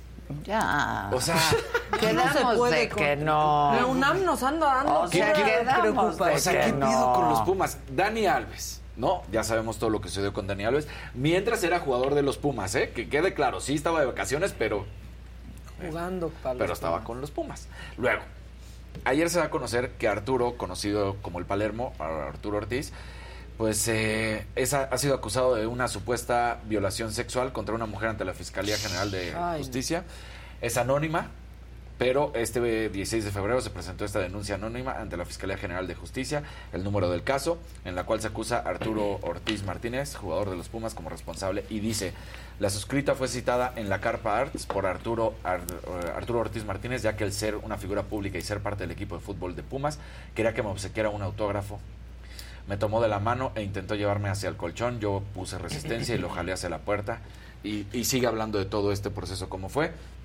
Hasta el momento no ha habido una reacción del jugador, sí de los Pumas. Los Pumas inmediatamente ayer por la noche sacan este comunicado en el cual eh, dicen que pues ellos eh, niegan que haya sido hasta el momento informado el club o Arturo, eh, el Palermo Ortiz, de esta situación y que pues hasta ahorita no hay nada. El comunicado de, la UNAM es este, digo, está en letras chiquitas, pero lo que dice, pues, si le hacemos zoom, y si no aquí lo, lo termino leyendo rápidamente, para que lo podamos ver.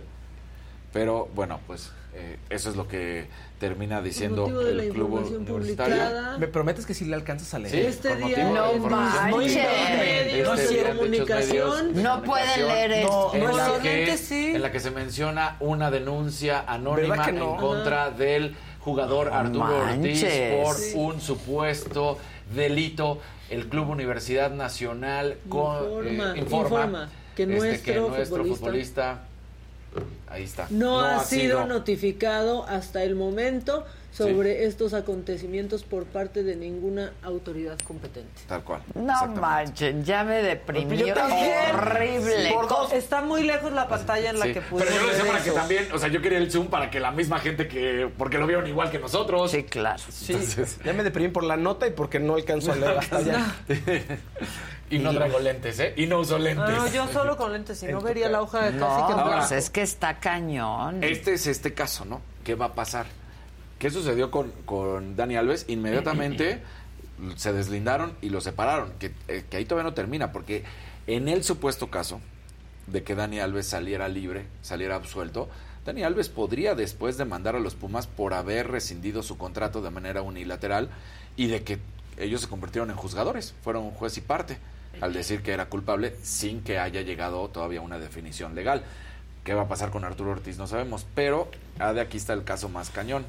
Resulta que en el 2017 el canterano Marco García, que en ese momento era menor de edad, se vio involucrado en un problema con una maestra a la cual le tomó fotografías Ay, no, ya. por debajo de la falda. No, Ay, ¿eso qué? Este, y que además las empezó a repartir. En aquel entonces, la misma psicóloga, que era la de psicología la maestra, lo denunció, absolutamente no le hicieron caso de nada. ¿Quién crees que era el presidente de los Pumas en ese momento? Rodrigo Ares de Parga, el nuevo director de selecciones nacionales, que bueno, pues no pasó absolutamente nada con Marco García, simplemente lo separaron en el sentido de que lo mandaron a jugar con el equipo filial, nunca lo separaron del equipo, dijeron que se calle el asunto, no pasa nada, y en un año lo regresaron, y literal, y ahí está, con los Pumas. Y no pasó nada con Marco García, hoy sigue jugando, la maestra, la psicóloga que denunció, pues no le hicieron caso absolutamente nada y ahora este caso es ya un problema, sin duda alguna sistemático, tres casos que, que estén presentando los Pumas, me parece muy grave. No, duda. gravísimo. Sí. Que Y los dejen pasar así. sí, que los dejen pasar como si nada. Y esta noticia es muy triste, Ale. Digo, Ale, perdón. No Ale. importa. Algo que nos quieras platicar. quieras. Ale, Y Ale. ahorita todo el mundo, Ale, Ale, ¿qué Ale? este, del programa, así, ¿no? Este, no, a ver. eh, ¿Te acuerdas de los jovencitos tailandeses que sucumbieron a una cueva y que luego salieron Sí. buzos rescatistas? Bueno, Que Elon Musk Sí, quería entrarle sí. al quite. Resulta que Duan Pech Promtep, o como era conocido Dom, que fue la imagen más conocida que es él, que cuando llegan los buzos sale una toma que él está pues todo lleno de tierra pero sonriente. Sí.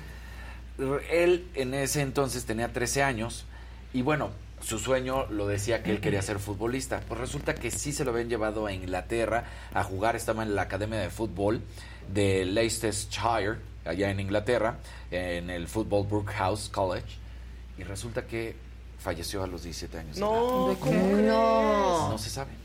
Apareció en su dormitorio. Ay, Ahí está la imagen de, del él todo sonriente. Él es el del centro. Pues en ese entonces, como lo decíamos, tenía 12 Ay. años de edad y ahora fallece a los 17 Ay, años. No.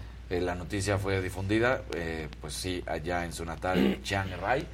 Fue muy lamentable porque pues este jovencito que había pasado en su momento esos momentos tan graves y que había sobrevivido, pues ahora cinco años después fallece y hasta el momento no hay nada. Dicen que fueron, este, ahora sí que causas naturales Ay, y no. que van a seguir con la investigación. Tenía 17 años de edad. Ay, no. Híjoles. Sí, Híjole, está horrible. horrible. Es viernes, cabrón. Lo sé, perdón, pero O sea, no puede uno con esto. Qué, qué fea, ¿no? O sea, porque era un, un- pues sí, era un chavito que había... Uno tratando de acabar bien la semana. Híjole, está tristísimo. no, Sí. no estuvo padre, lo sé, perdón.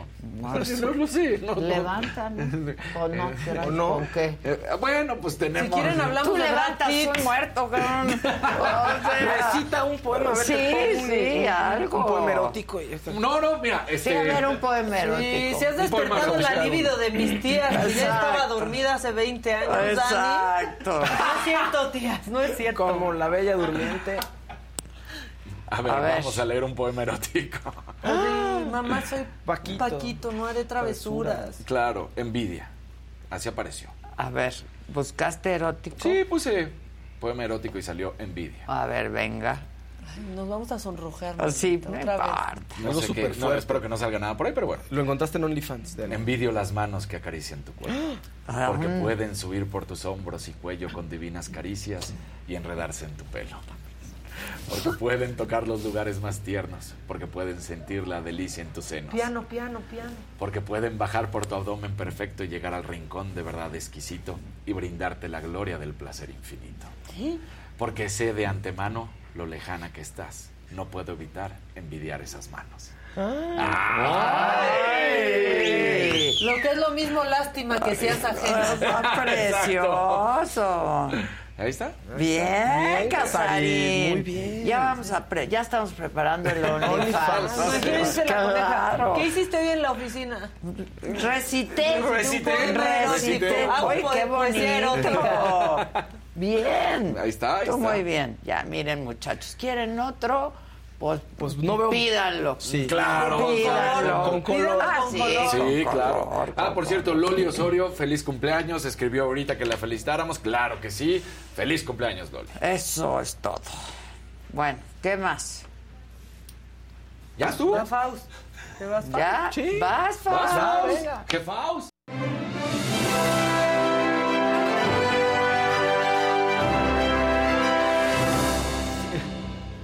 Tenemos de todo, a ver, tenemos de todo, tenemos todo. Pongan like primero, compartan, pongan colorcitos. Ahorita inventamos, damos maromas, ahorita hacemos algo. Pero. Ah, Vuelve a pero, o sea, recitar les voy a- el hombre. Les voy a contar así, la historia de una estrella. Y- Que hemos visto crecer en este programa. ¡Ay! Vámonos. Tenemos imágenes de Maca en el escenario. Me dicen. Ay, Dios mío. un homenaje en Ándale, vida. ¿cómo estuvo? La gente de la Pues es producción. que está padre. Es que a mí me da ¿Cómo te risa porque nunca me aplauden tanto por hacer tan poco, manita. A ver, salvo al principio y al final, pero pues está padre acompañar ese talento tan grande de Mentidrags porque están espectaculares. Ah, pues hay que verlo. Son ellos, bueno, ellas, porque ahí están. Ahí Esta es la versión drag que es muy espectacular, el vestuario. ¿Sabes quién hace toda Me esa mandaste ropa? foto ayer. Letal. ¿Quién? Sí, Letal está cañón. Letal hizo todo el diseño de vestuario. De pronto ahí sale Daniel hasta con un, o sea, un vestido con una casita de muñecas. En la falda es una casita de muñecas que tiene muñequitos adentro. O sea, que Ándale. puedes abrir las ventanitas y así. Y vean, por eso me da risa, porque pues yo ahí, ese es mi, mi momento. y luego me voy al camerino, puedo, for- o sea, pasa tanto tiempo que puedo incluso formar una familia y salgo al final. Ah. Pero pues ahí están todos, Rogelio Suárez, Anuar, Fer Soberanes, Jerry Velázquez, que es padrísimo como, como Dulce, que es la, la pelirroja, la, La muchacha Lola. pelirroja. Este, La Lola y no. no, porque este es Ah, Mentidrags. ah, ok, ok. Y Paola está en el elenco de Mentiras, como Claro. el musical que han conocido, este, pues en todo, pues en todo lo que lleva ahí. Pero Claro, sí, le claro. mandaba fotos mientras tanto a Adele y me decía, ¿sigues ahí? Ah, Yo, sí, manita, sí, aquí voy a seguir. Aquí voy a seguir. Aquí me voy a quedar Y a yo, vivir. y yo seguí en la oficina, ¿eh? Sí, Claro. no, También se- se llegué súper tarde ayer. tarde, todo. Sí. Oye, sí. y entonces hay dos versiones. O sea, Mentiras y. Mentidrags y el concierto. O sea, ya es Tres. una marca grande de Muy muchas bien. cosas. ¿Y tú te puede volver a ver la gente en el escenario, Maquita, posteriormente? o- Pues, o pues sí, todavía no ya sabemos? me invitaron otras ¿Sí? fechas, pero, pero no sé, porque es que la verdad el trabajo del teatro es muy impresionante, requiere mucho tiempo. Mira, manita, esa foto es de las que te mandé. ¡Órale! ¡Órale! Es que qué risa es eso. Mira nada. ¡Ándale! Ahí está, de Manuela. Órale. Con el muerto atrás, manita. El muerto por detrás. Oye, pero ahí sí traes tacones. Sí, solo fue para la foto, la verdad, porque hay que bajar muchos escalones. Vámonos, la maca. Y qué padres de los leggings, ¿eh? Mírala, Están mírala. padres, ¿no? Fotografían bien, digamos. sí, están bien, bien. padres. Este, ¿Esos sí, de dónde salieron? pues de ahí, de vestuario. Los hicieron ahí, no sé. Pero, pues sí, va a haber más fechas. Lo que pasa es que sí es muy matado. Yo admiro mucho a toda la gente que hace teatro. Tiene que llegar con muchas horas de anticipación y demás. Y es un trabajo que hay que respetar mucho. Yo solo voy a divertirme tantito. Muy bien, Maquita. Está padre, pero está increíble. que- Muy bien, está tú bien. muy bien. Programa 21 ya se estrena, ¿no? En Discovery, el programa Ah, de los coches. te una. Hombre, una. sí. estás trabajando Bueno, trabaje. trabajé, Lo bueno que fue, se grabó el año pasado. Ya, ya se me pasó ese cansancio. Está bien. Ven, ya ven que estuvo bonito, ya, a ver, un Sí, homenaje a sí, Maca sí, sí. O sea, muy bien no me da merecido. ansiedad ni nada. Fíjense. Muy bien merecido. Oigan, se estrenó una nueva serie en Star Plus que se llama Horario Estelar con Oscar Jaenada, Dominica Paleta, Maya Zapata y Ela Belden, entre otras grandes personalidades. Y nuestro compañero Isaac Sánchez platicó con ellos. La serie se trata acerca de un periodista que es Jaenada, que interpreta a un gran reportero de televisión que, bueno, a- a- tiene estas grandes exclusivas y de- te va diciendo que descubre los grandes misterios ¿no? de la sociedad. Y un día, cuando está con su amante, su amante muere. Y entonces él empieza a usar lo que sabe para ocultar esta situación. ¿no? Entonces se convierte todo en un thriller periodístico interesante donde la discusión es cómo se maneja los medios ante algunas verdades y cómo las ocultan. ¿no? Entonces, bueno, pues ahí está Alejandro Camacho, por cierto, también aparece en esta serie, Alejandro Camacho. ¿Ves que con traje así de Camacho? Sí. diferencia. A ver otra vez a mi amigo Camacho. Y Maya Zapata, qué fregona es. Es muy buena actriz Maya Zapata, muy, muy buena actriz.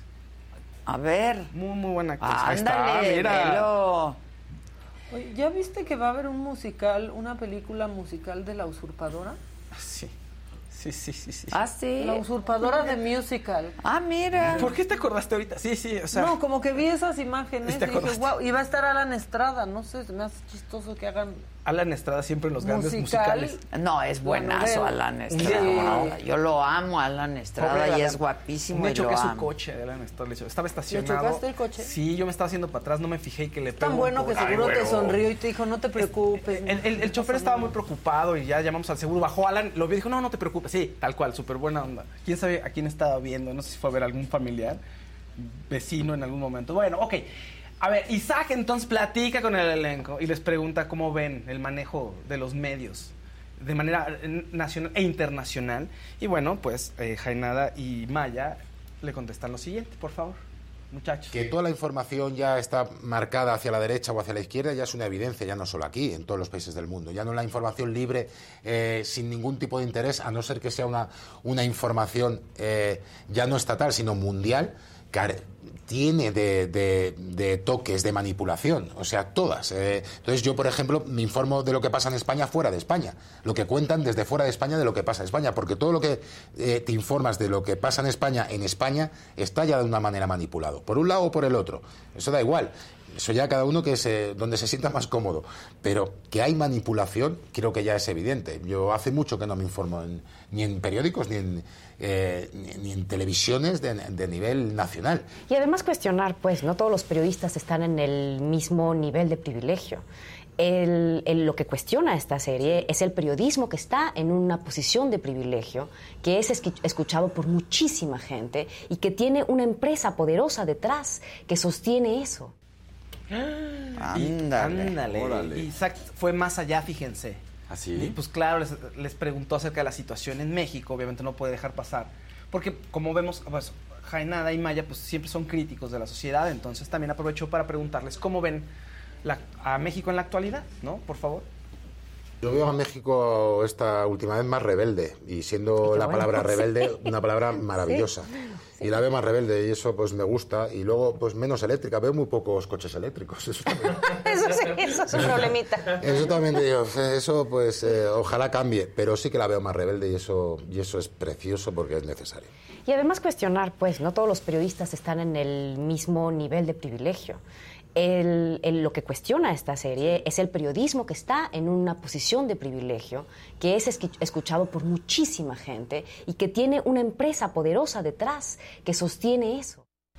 Bueno, y entonces... Bueno, pues, ah, supongo que estar hablando de medios tradicionales, sí. ¿no?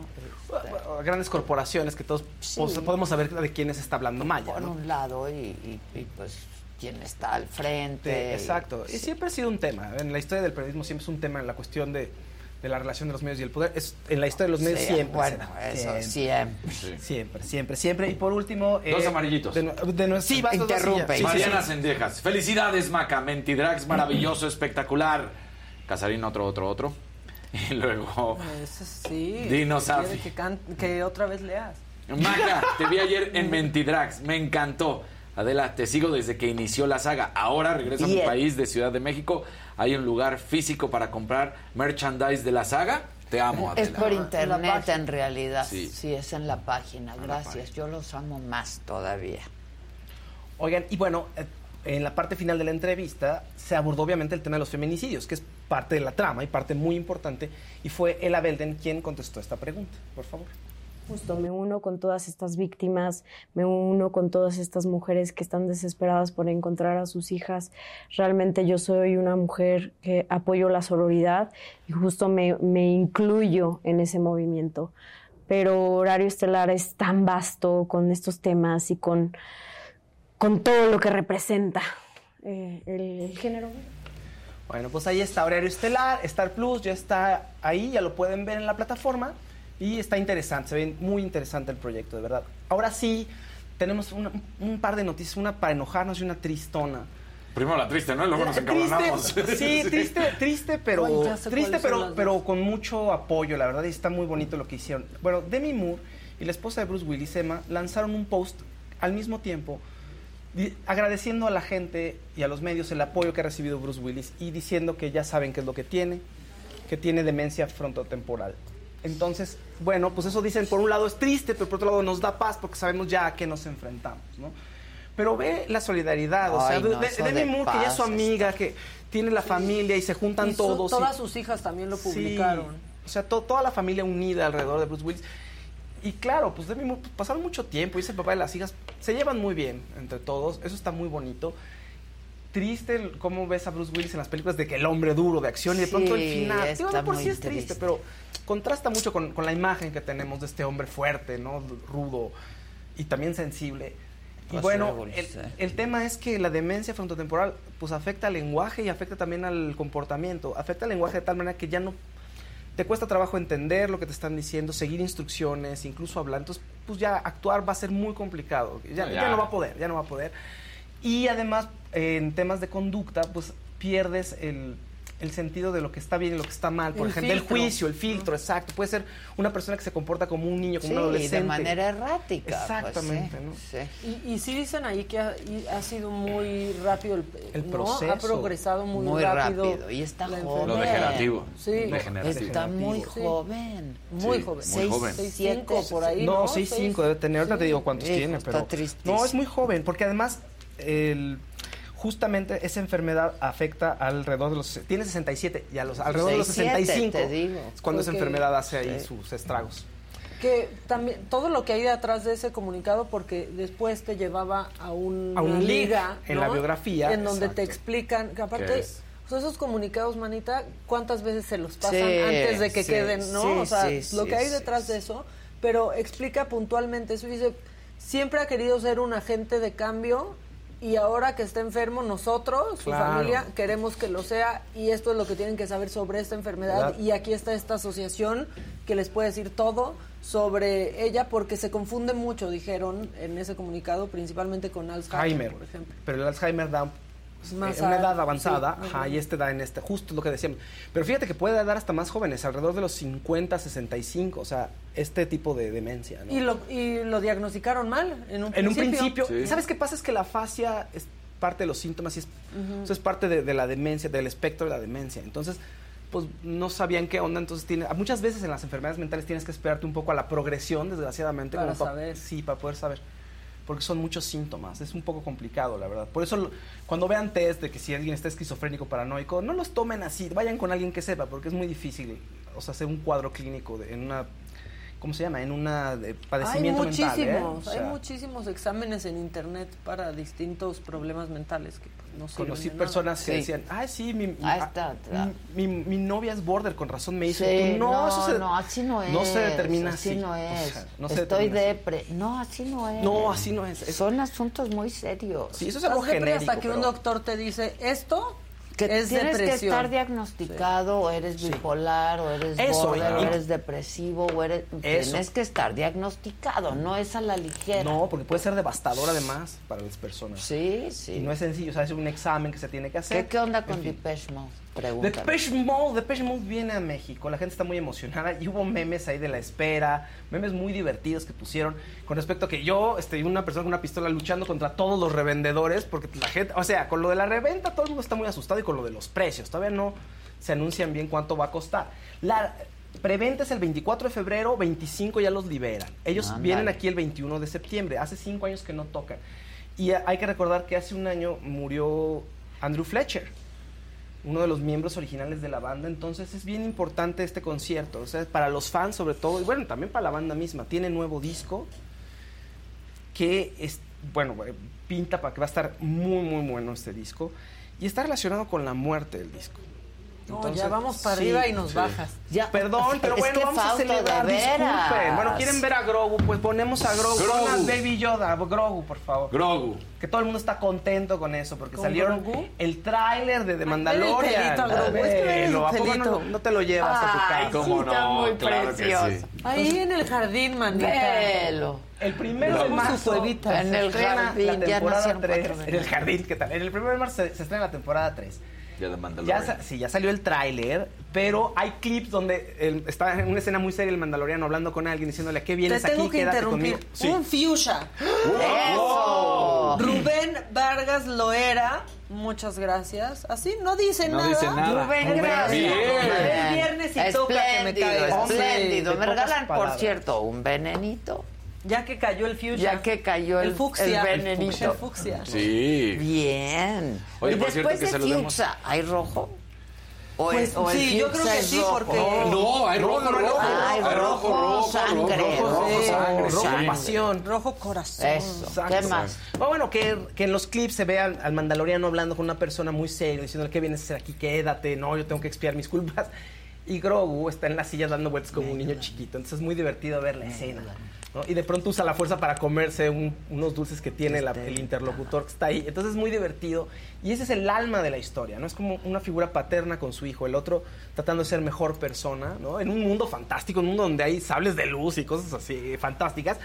Quiere ser mejor persona en relación con un pues con su hijo, tal cual, con un Que niño que además acaba de esta y. Rogue One fueron como catalogadas las que rescataron lo que estaban haciendo con Star Wars, ¿no? Que porque Claro. la- las precuelas la que y la No, bueno. secuela fueron muy mal recibidas, sobre todo las secuelas, ¿no? La- Las 7, 8 y 9. Casi las destruye, casi las Exactamente. destruye. Entonces, bueno, dicen Rogue One, donde sale Diego, y ahora esta, que han sido lo mejor. de Mandalorian. Bueno, quieren, por último, ¿quieren enojarse o ya lo dejamos? O dejamos, o nos vamos con, nos podemos ir con Grogu si no Sí, quieren. nos vamos a No, con lo que trae ¿qué? Sí. Adrián Marcelo. Sí, que cuente, están diciendo. Adrián aquí. Marcelo, Adrián Marcelo ha sido tendencia últimamente porque hace- se ha tomado selfies ahí sin camisa, porque tiene un podcast que le está yendo muy bien, Hermanos de Leche, con la mole, que pues no hay filtro, entonces hay mucha gente que los está escuchando. Y bueno, ¿qué ocurre? De pronto ayer aparece en el podcast, en el programa de Carla Panini, Mal Influencers MX, y ataca al, pues, a las mujeres, a las mujeres que están, digamos, pasadas de peso. Y la gente está muy enojada y se genera pues, mucho hate alrededor, pero también hay mucha gente que apoya. Es lo que se, se vuelve un fenómeno muy complicado. O sea, hay gente que sí, sí, sí, y hay gente que dice cancelen, pero bueno, las, las reproducciones y las vistas aumentan. Entonces, sí es un fenómeno hasta cierto punto preocupante. Dijo que las gordas no tienen que salir en una revista. Que las gordas, sí, básicamente lo que eh, tenemos el audio, pero luego no, el audio di- debe decir Adrián Marcelo ok, porque luego dice una grosería muy fea. Si lo tienen ahí lo ponen, si me dicen, si no, mejor les leo lo que lo que estuvo diciendo. Mejor eh, les leo lo que estuvo diciendo, que dice que pues sí, que no hay mérito en salir en una portada de una revista siendo gorda. Pues ¿cuál es su mérito? No hay disciplina. ¿Qué? ¿Comer? Aguantar a todos los O sea, imbéciles exacto. como él. Sí. ¿No? O sea, aguantar a todos. Y dijo, no, no, no, Carla, si vamos a estar en algo de acuerdo, las gordas, este, ser gorda está mal. Así le dijo. Ándale. Bueno, hay representación de todo, ¿Quieren- hasta de idiotas. Lo, lo tenemos ahí, lo quieren que lo, que No, lo diga. bueno, pero lo- más o que sea. idiotas, o sea, ya, ya. ¿Cuál parte no entienden, chingao? Lo peor es que, ¿sabes qué está pasando? Que ya el, el fenómeno, la- ya la, la gente le empieza a perder miedo a la cancelación. Lo cual, bueno, no es que está del todo mal en un cierto sentido, pero cuando te avientas esos comentarios No, de esos odio, son cuando te para avientas esos comentarios de odio, cancelar. sí, están fuertes. ¿Sí lo O pones, sea, porfa? Pero yo ni creo que Adrián Marcelo sea así. Más bien, miren, ¿Crees que es el- no se enojen con él, más bien no se la crean. Eso es lo peor que le puede pasar sea, a Adrián. entonces, ¿para qué lo hace? No se la crean para esto. Para que estamos hablando aquí de. Para esto, para jalar a un lado de la sociedad que está harto de que no se puede hablar de nada. Es un personaje, Adrián Marcelo ha de ser un teto, ni es así. No, bueno. Ni es así, ya con que no le crean se acaba. Adrián Marcelo. Sí, ¿lo, lo, lo tenemos? ¿Lo pasan? Ya. No, pero las gordas están mal. A ver, sí hay que A estar de acuerdo. que- Si acabamos de esta. estar de acuerdo, las gordas están mal. Por salud. Por salud. Por salud. Porque ahora salen en revistas de que y posando y de que talla extra. No, no, no, no, no hiciste nada para merecer una portada, gorda. Tragar, conservar. Yo, ¿Cuál yo- es el mérito de comer sin parar? O sea, no hay disciplina. Ah, No a las gordas. Es que más bien es como cada quien respeta su cuerpo y cada quien valora su cuerpo. A ver, pero somos el país número uno, Carla, de Sí, no, muertes no, a ver, a ver, eso sobre yo- enfermedades oye, cardiovasculares. estás hablando con alguien- Coca-Cola a nivel mundial. hablando con alguien que Pues, sí, y tú te has de meter otras cosas, entonces ya, ya. Qué Quedémonos- pendejo, Sí, muy mal, ¿no? Porque, pero incluso. Tremendamente pendejo. Incluso aunque lo hagas para generar este, eso, likes o que hables de él. Y luego van a híjole, decir, está Adela terrible. le dijo pendejo. Pues, Pues sí. sí. Pues, Pues ¿cómo sí. dice esas Pero cosas? aparte le espera eso, ¿no? No, Claro, no es lo que piensa quiere. otra cosa. Sí, les digo. Como bien lo dices, es lo que quiere. Es lo que quiere, es lo que quiere. En fin, hoy hay macanota, ¿no? Sí. A ver. Uy, hablamos del amor. La del amor pendejo también, que también ta- existe. Maquenere. Pendejo, mira, hay suéteres pendejos, pelo pendejos, días pendejos. pendejos pendejos. Y hay pendejos. ¿No? Sí. Pues sí. Saludos, Adrián. Bueno, venga. Hoy, 7 de la noche, Macanota, promueve tú tus Punto cosas. de las 7 de la noche, la macanota. ¿Que ¿Qué les tocó ahora que fue 14 de febrero? Macanota, Claro. ¿no? Exacto. O sea, que la disfruta la macanota. A ver. Y puede ser la macanota larga o resumida. En esta ocasión es larga. Como esta presentación, Kevin, ya también. ¿Qué tanto más quieren que alargue? No, está bueno, bueno. lo más Ya, viral sí, de la no. semana. Es lo Va a estar a las 7 de la noche en la macanota Como que ayer cada decían, viernes, la "¿Por qué es Macanota, en vieja?". este canal. Exacto. No, es era el promo, promo. genérico. El promo. Ay, no es viejo Macanota nada aquí. nueva más que cada yo. semana. No, Cada Ade. Viejo solo yo. No, Ade. No, Ade. No, manito. No, no. No. Bueno, ya, o, Esta, o- esta siguiente macanota es una demostración de que nunca es tarde para dejar los hábitos de antes y cambiarlos, pues por unos nuevecitos y más prácticos. Esto es lo más extraño. Llevo un perro. Ahora te mandaron. ¿A dónde vas? Señor Coco, llegamos a su destino. Permítame nada más abrir la puerta. Vamos a seguir con ejemplos de que todas, todos y todes podemos cambiar. Si no me creen, en serio, ¿cómo me explican esto? ¿Era de la, la? Sí. ¿Qué? Espero que sí sea real ese, ese video. Pero bueno, cambiar de hábitos y costumbres siempre es posible, pero tampoco es a fuerza.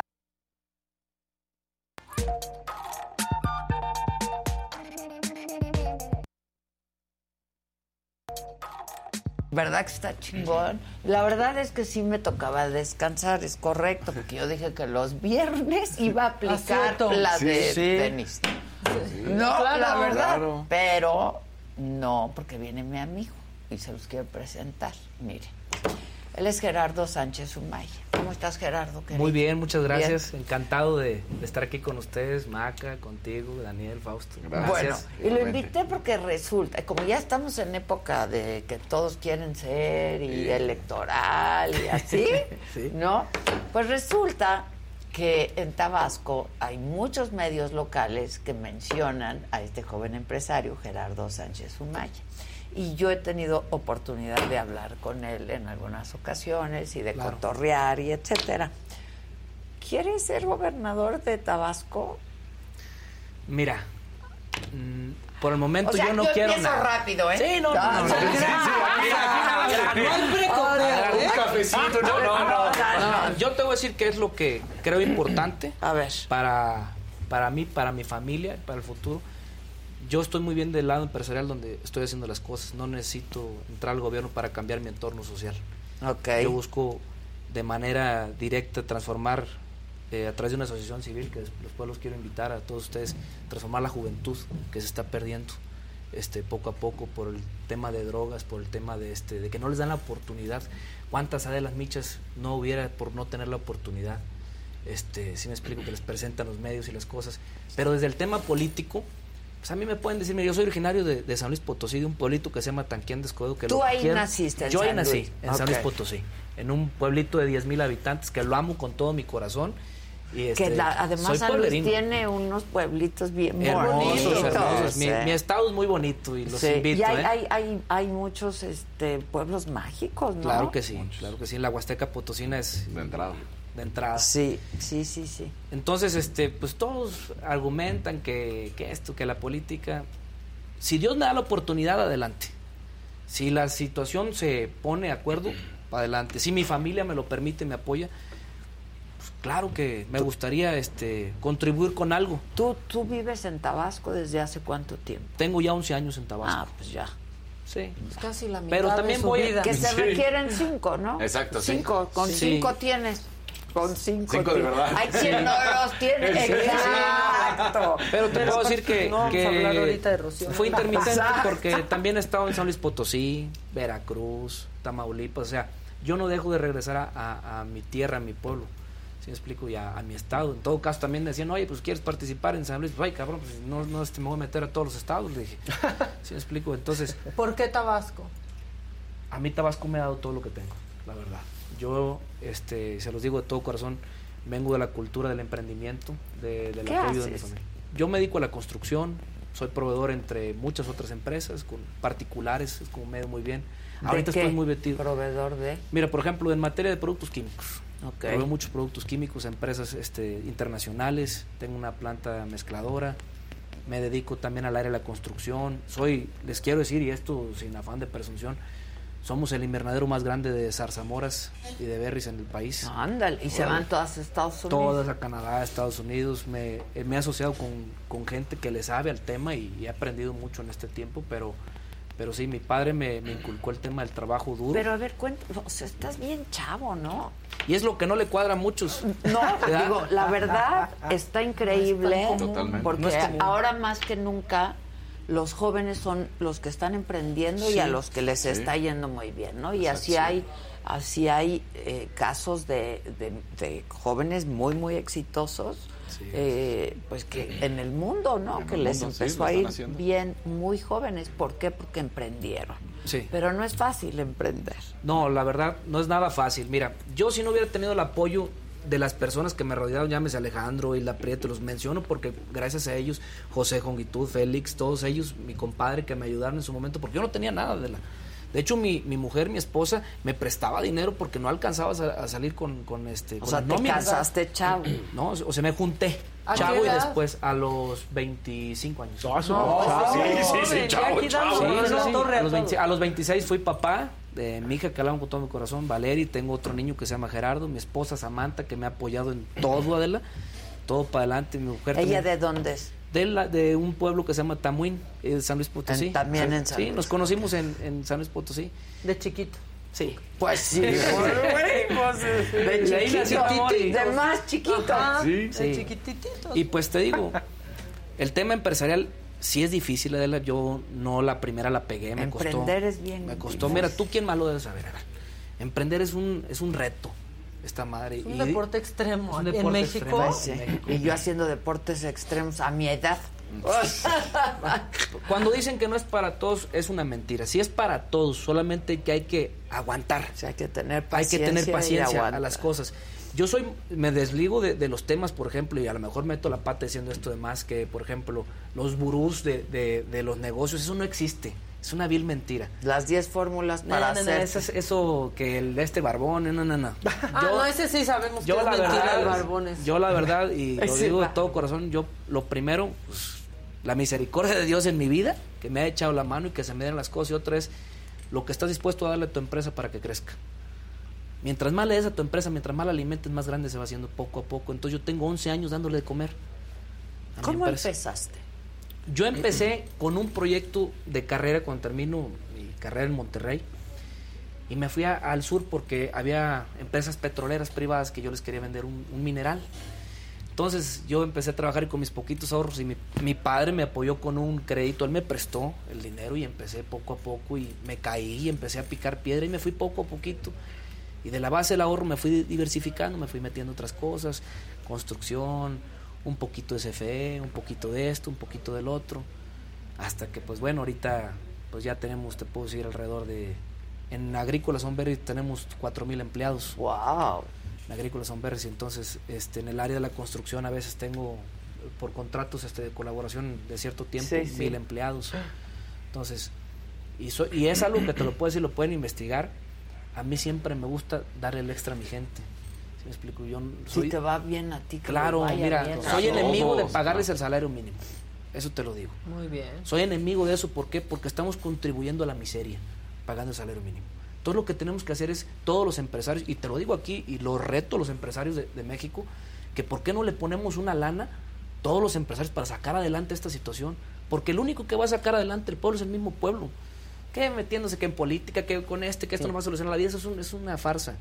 Y yo les digo, vamos a entrarle a los estados si quieren, y con asociaciones civiles, con lo que tú quieras, y sin tema de quitarme que yo no le pago a Hacienda porque tengo esta asociación civil. A ver, si de verdad quieres hacer algo, contribuir, sácale y métele.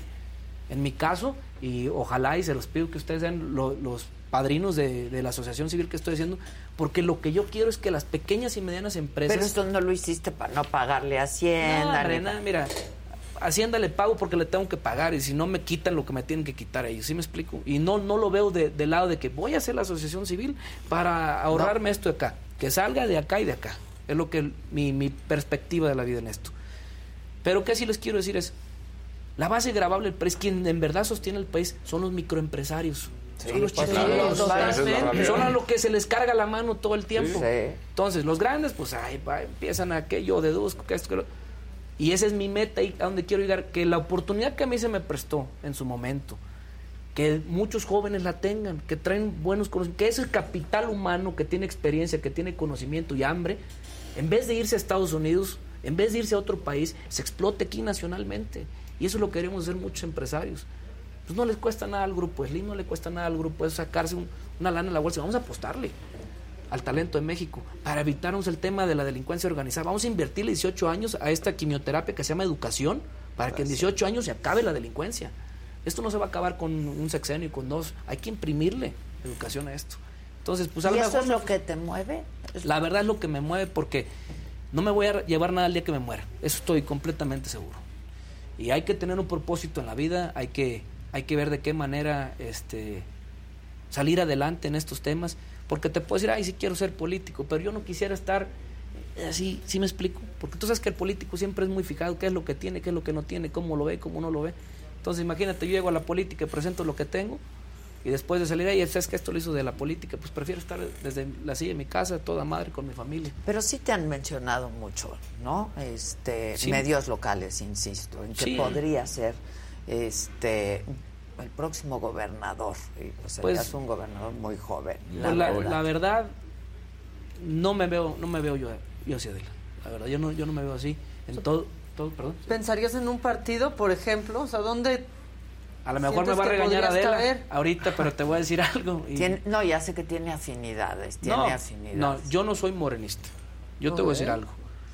Yo no te regaño, No, yo no. no. Ahora sí que No, es no, como presidente, yo- yo, yo- respeto. Para mí fue un honor votar por Andrés Manuel. Fui obradorista.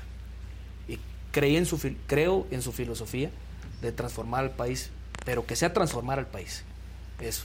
Yo no me importa PAN, PRI, PRD, PT, o sea, no, no me importa a mí este, la, La- denominación. la- la sigla. que el fin sea el mismo.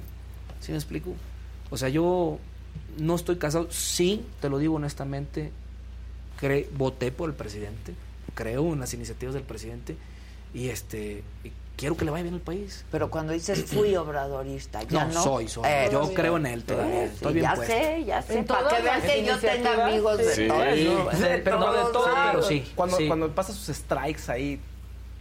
Si Cuando lo dices, sí, macanear. sí es- exacto. Cuando, si lo observas y dices, oiga, si la regó aquí, sí. Pues todos somos, somos seres humanos, tenemos este, errores, pero en materia financiera, en materia, este, hablemos de desarrollo, estoy con todo el corazón con él.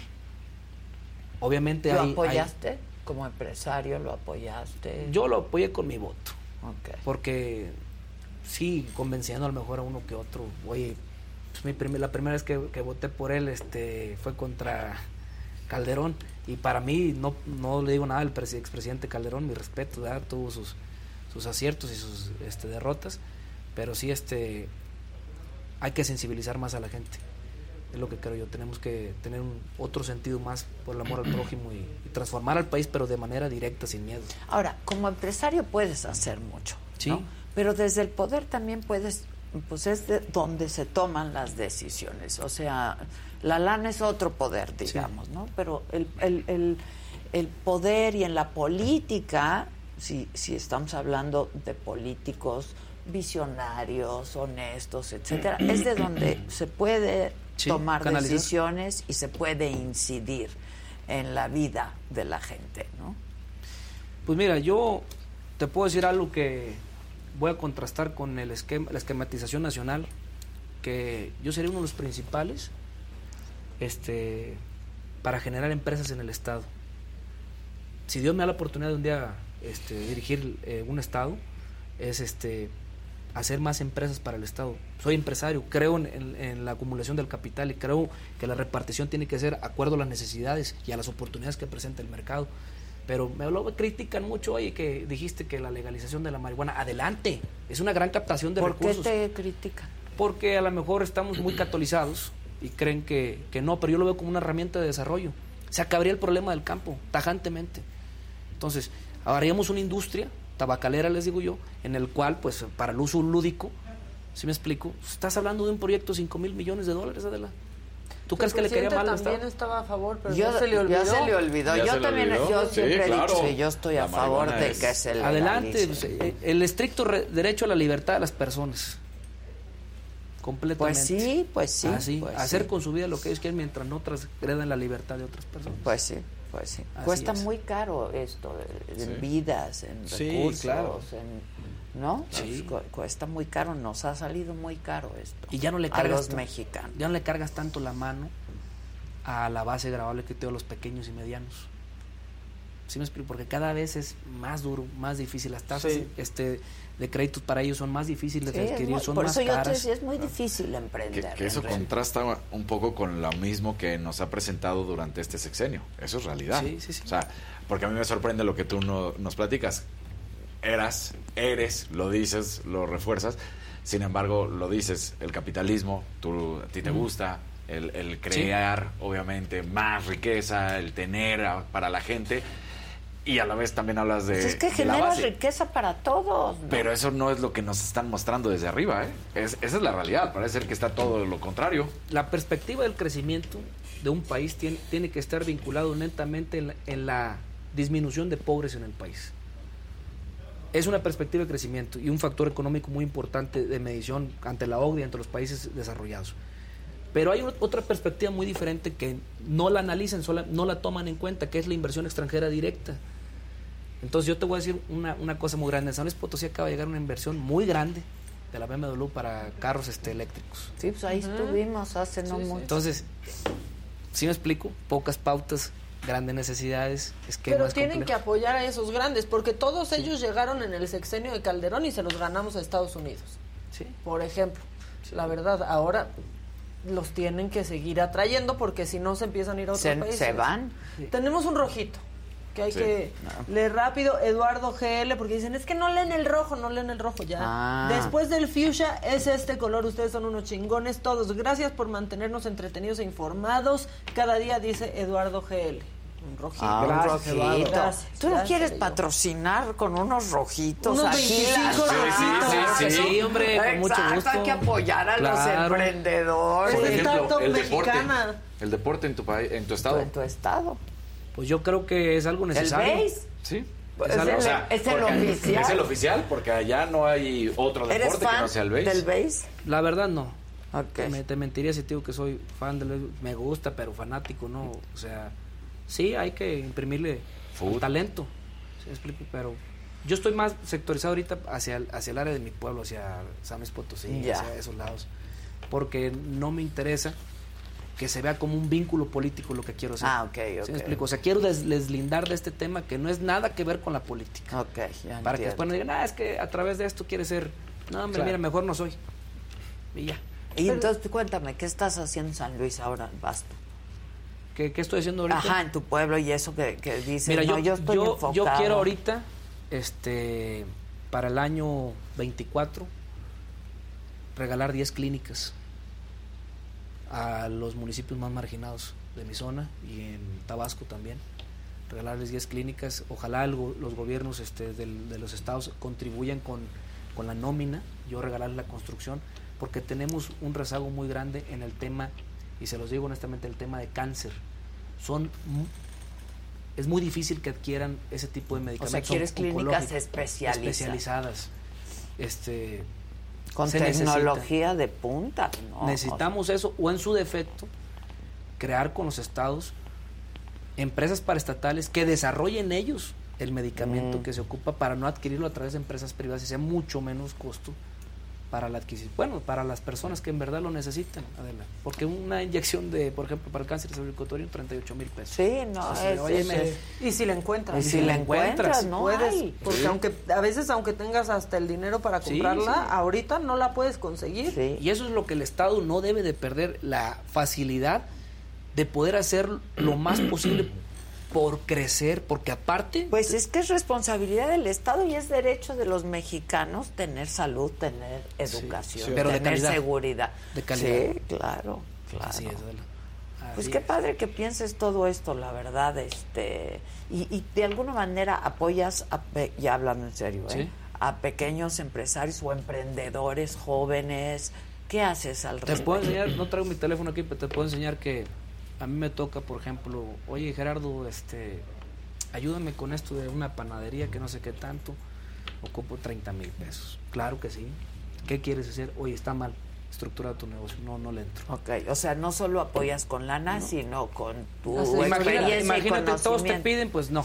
Claro. Porque Sí, no bueno, todo es, es viable. imposible, no todo además, es viable, pues, pero no. por ejemplo, este, oye, no tengo el capital para hacer esta situación y yo puedo apoyar en eso sin ningún interés. Si me explico, más que recuperar mi capital, ahí está, vamos a entrarle, ¿cómo no? ¿Pero qué es? Desarrolla trabajo. Métele. A mí, ¿cómo me pagas? Dale chamba a la gente bien pagada. Ya con eso yo no ocupo sacar de ello con lo que tengo, me estoy manteniendo, gracias a Dios, a toda madre. Vamos a generar más empleo.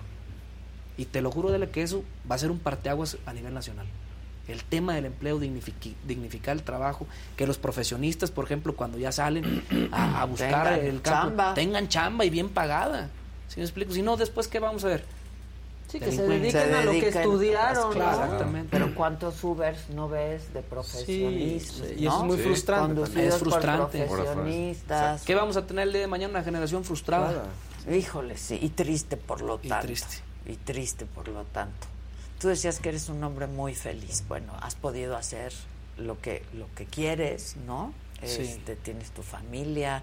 Háblanos un, un poco de ti en ese A, sentido. a mí, me, la verdad, me hace muy feliz mi familia, mi esposa, que la amo con todo mi corazón, mis hijos, que olvídate. ¿Cuántos tienes? Dos. Dos niños y a lo mejor ya vamos por el tercero. No, a lo Me mejor bien, me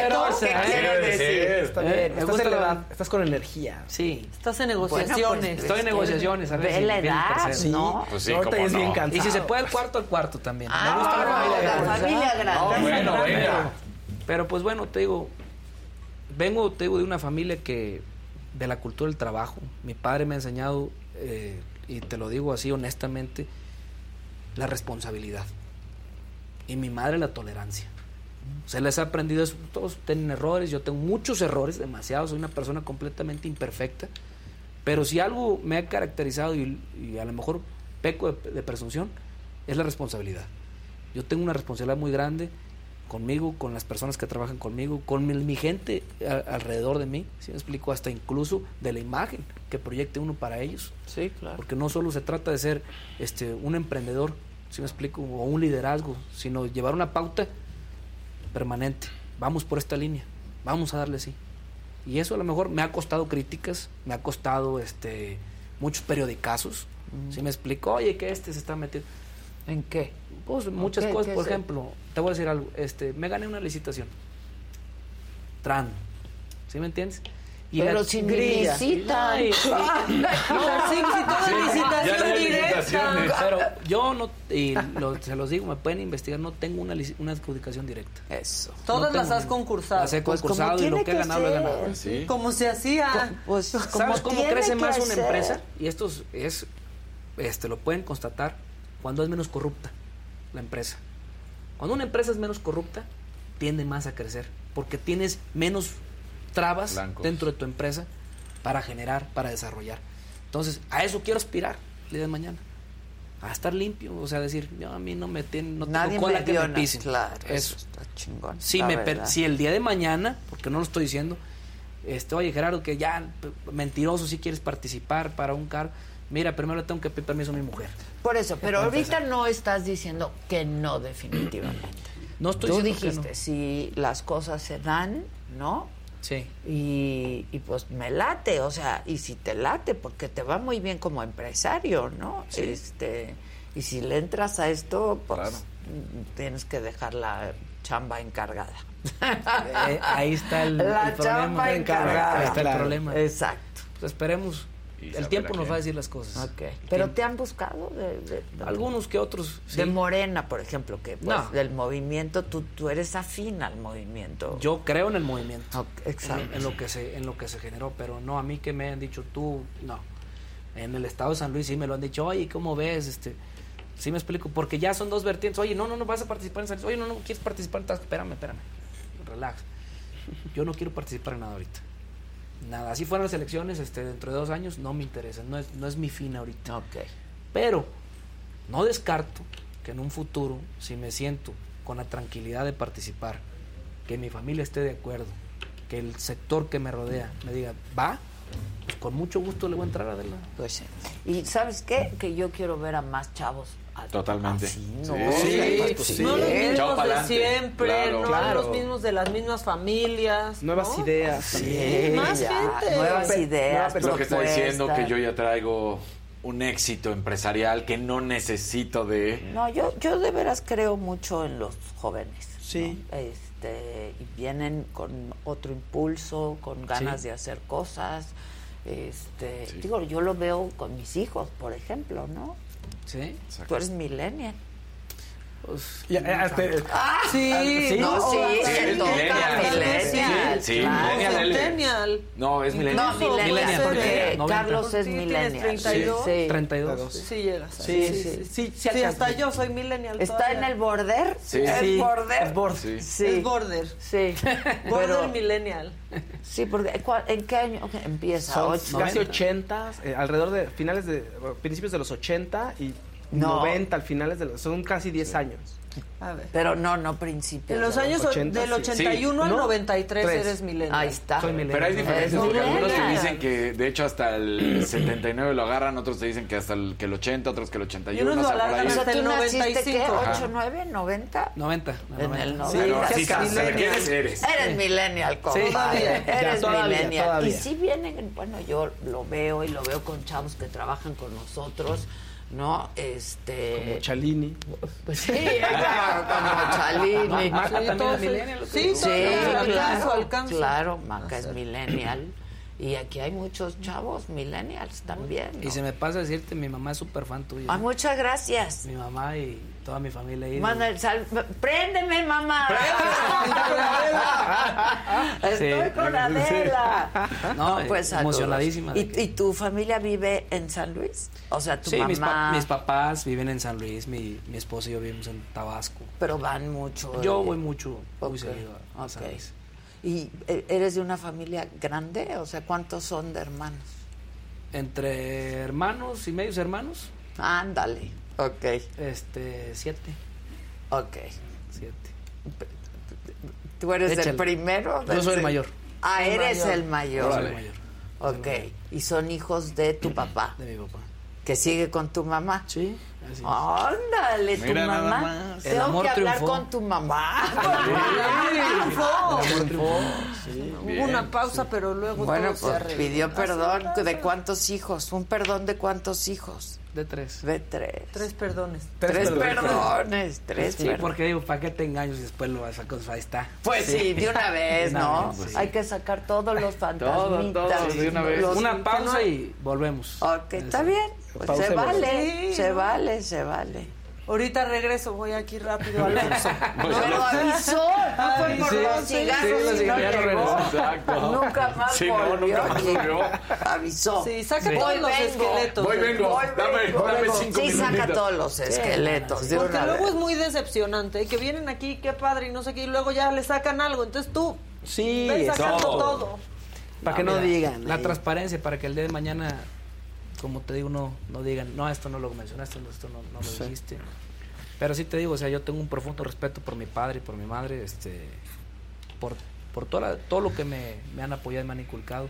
Y las gentes que me arroparon al principio y cuando necesité de ellos para emprender. que Nadie se hace solo, ¿eh? no, no, yo, yo no me hice solo. hace No, solo. Yo no me hice solo. Yo me hice de ese grupo que te digo. Hilda, Prieto, Alejandro, que son gentes que yo quiero mucho, José, Félix, mi compadre, o sea, que me apoyaron en todo esto y que hoy ya se ve magnificado eh, esta situación, mi papá, todos ellos, porque hasta mi esposa, me acuerdo, te lo digo honestamente, mi esposa era, triste, 2011 te hablo, ¿eh? 2012, triste, esto. Entonces yo eso lo valoro mucho. Pues. ¿cómo no? Sí, claro. Pues, le ¿cómo apoquine. no? Sí. Pues sí, cuando Sí. son dos chavos jóvenes. Están empezando una vida, pues, entre los dos. Pues sí, Pues sí. sí. Y yo la verdad los felicito por el gran éxito que han que tienen. Ay, muchas Y yo gracias, creo que Gerardo. van por más. Ay, y me Dios te atrevo, y me atrevo a decirles que van a ser, pues a lo mejor los número uno. Muchas Sí, gracias. sí, sí. Pues, ahí ahí vamos, ahí la Ahí llevamos No, con mucho trabajo. la- Nosotros también somos de la es- cultura del esfuerzo y del Lo estoy viendo de la, trabajo. y- aparte está muy chingón todo, todo esto. ¿Verdad que está padre? De primera. Super pro, ¿no? Super pro. Super pro. Pues a tus órdenes. No, ya, ya los de ustedes. También quería, si me lo permiten, este, hay una asociación civil en el estado de San Luis Potosí que la preside un, un familiar mío, un- una gran persona, David Azuara, que está ayudando a, a la gente de, de escasos recursos con el mismo fin apolítico completamente. Este, queremos que más empresarios se, se motiven a hacer eso de la. Pues sí. Tú eres un canal importante. Y quienes nos ven y nos siguen, ¿qué pueden hacer en esta asociación? Mira, conmigo nada. Te voy a decir por qué. Porque podemos no coincidir en, en las metas que tenemos, porque yo no se trata de dar dádivas, se trata de crear un esquema de negocio para que ellos subsistan a través de los recursos. Eso es- sí me, es a lo que quiero llegar. Que sean empresas que se generen solas, que generen para ellos solas, no que sea una dádiva. Pero sí, y te lo digo, ojalá se presentaran en el país 100 empresarios más fuertes y le entramos. Yo no soy de los más fuertes, ¿verdad? Pero yo le entro, ¿cómo no? A ver, ¿de cómo nos toca? ¿Qué subsanamos? ¿La deuda del Instituto Mexicano del Seguro Social? Órale, güey. A ver, déjate de la política. Vamos a darle calidad de vida porque los trabajadores están haciendo... Nosotros, de- nosotros dependemos del, del- del capital humano. Sin el capital humano no somos nada, entonces tenemos que tenerlo al 100, el capital humano. Entonces, hay que ser re- recíprocos en ese tipo de cosas. Y se los digo, yo estoy puesto para darle para adelante, para aniquilar la deuda que tenga el Instituto Mexicano del Seguro Social. Y lo digo, y lo digo a tus cámaras, a todos los empresarios, le entramos. Quieren, yo me soy el número uno, me, me formo y lo hablamos con el presidente. Si quieren, aquí estamos 100 empresarios que le vamos a poner tanto para acabar con la deuda del, del ¿sí me entiendes? Sí, sí. Para que esto... Para dar salud. Sí, sí, para Claro, salud. ¿Conoces al presidente? Sí, lo conozco, lo he visto dos, tres ocasiones, pero de a minuto, de a 30 segundos. Hola, presidente, ¿cómo está? Nada más. Cuando ha ido... Cuando ha ido a Tabasco, cuando ha ido a San Luis, pero un breve. Yo no tengo una amistad que tú digas ligada a él, no.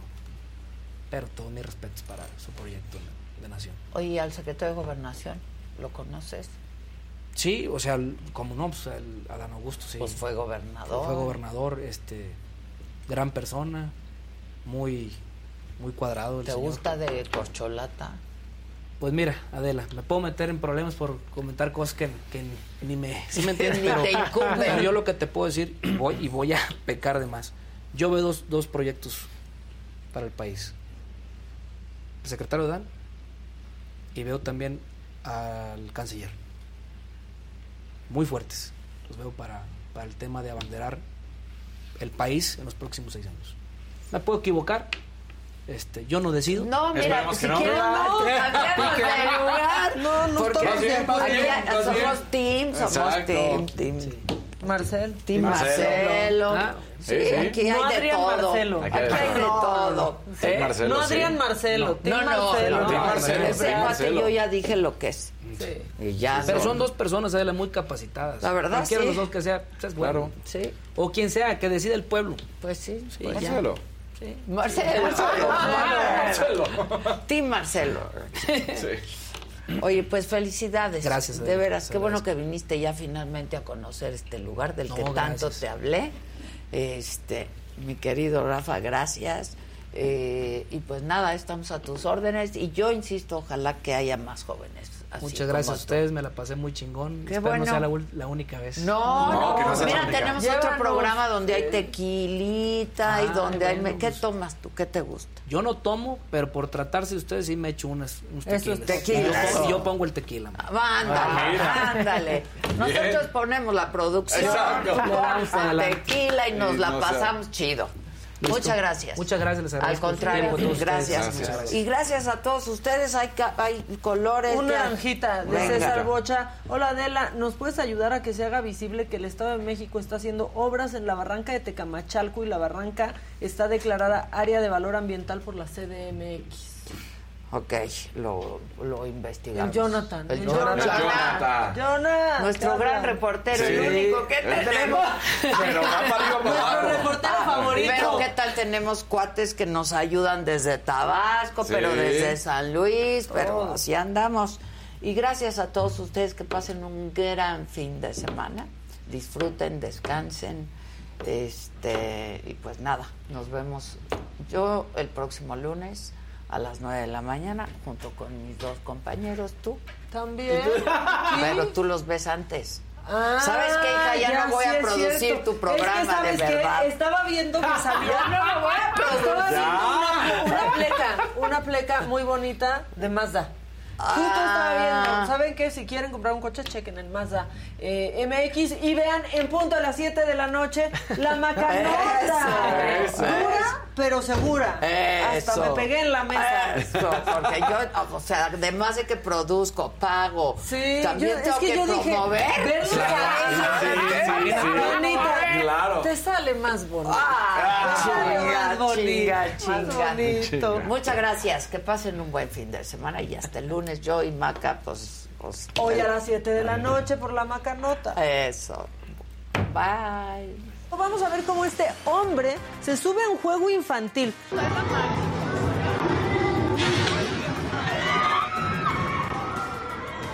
Digamos que esta niña está un poco confundida y no entendió bien cuál era la tarea. Jimena, ¿qué pedí? Huevos de gallina.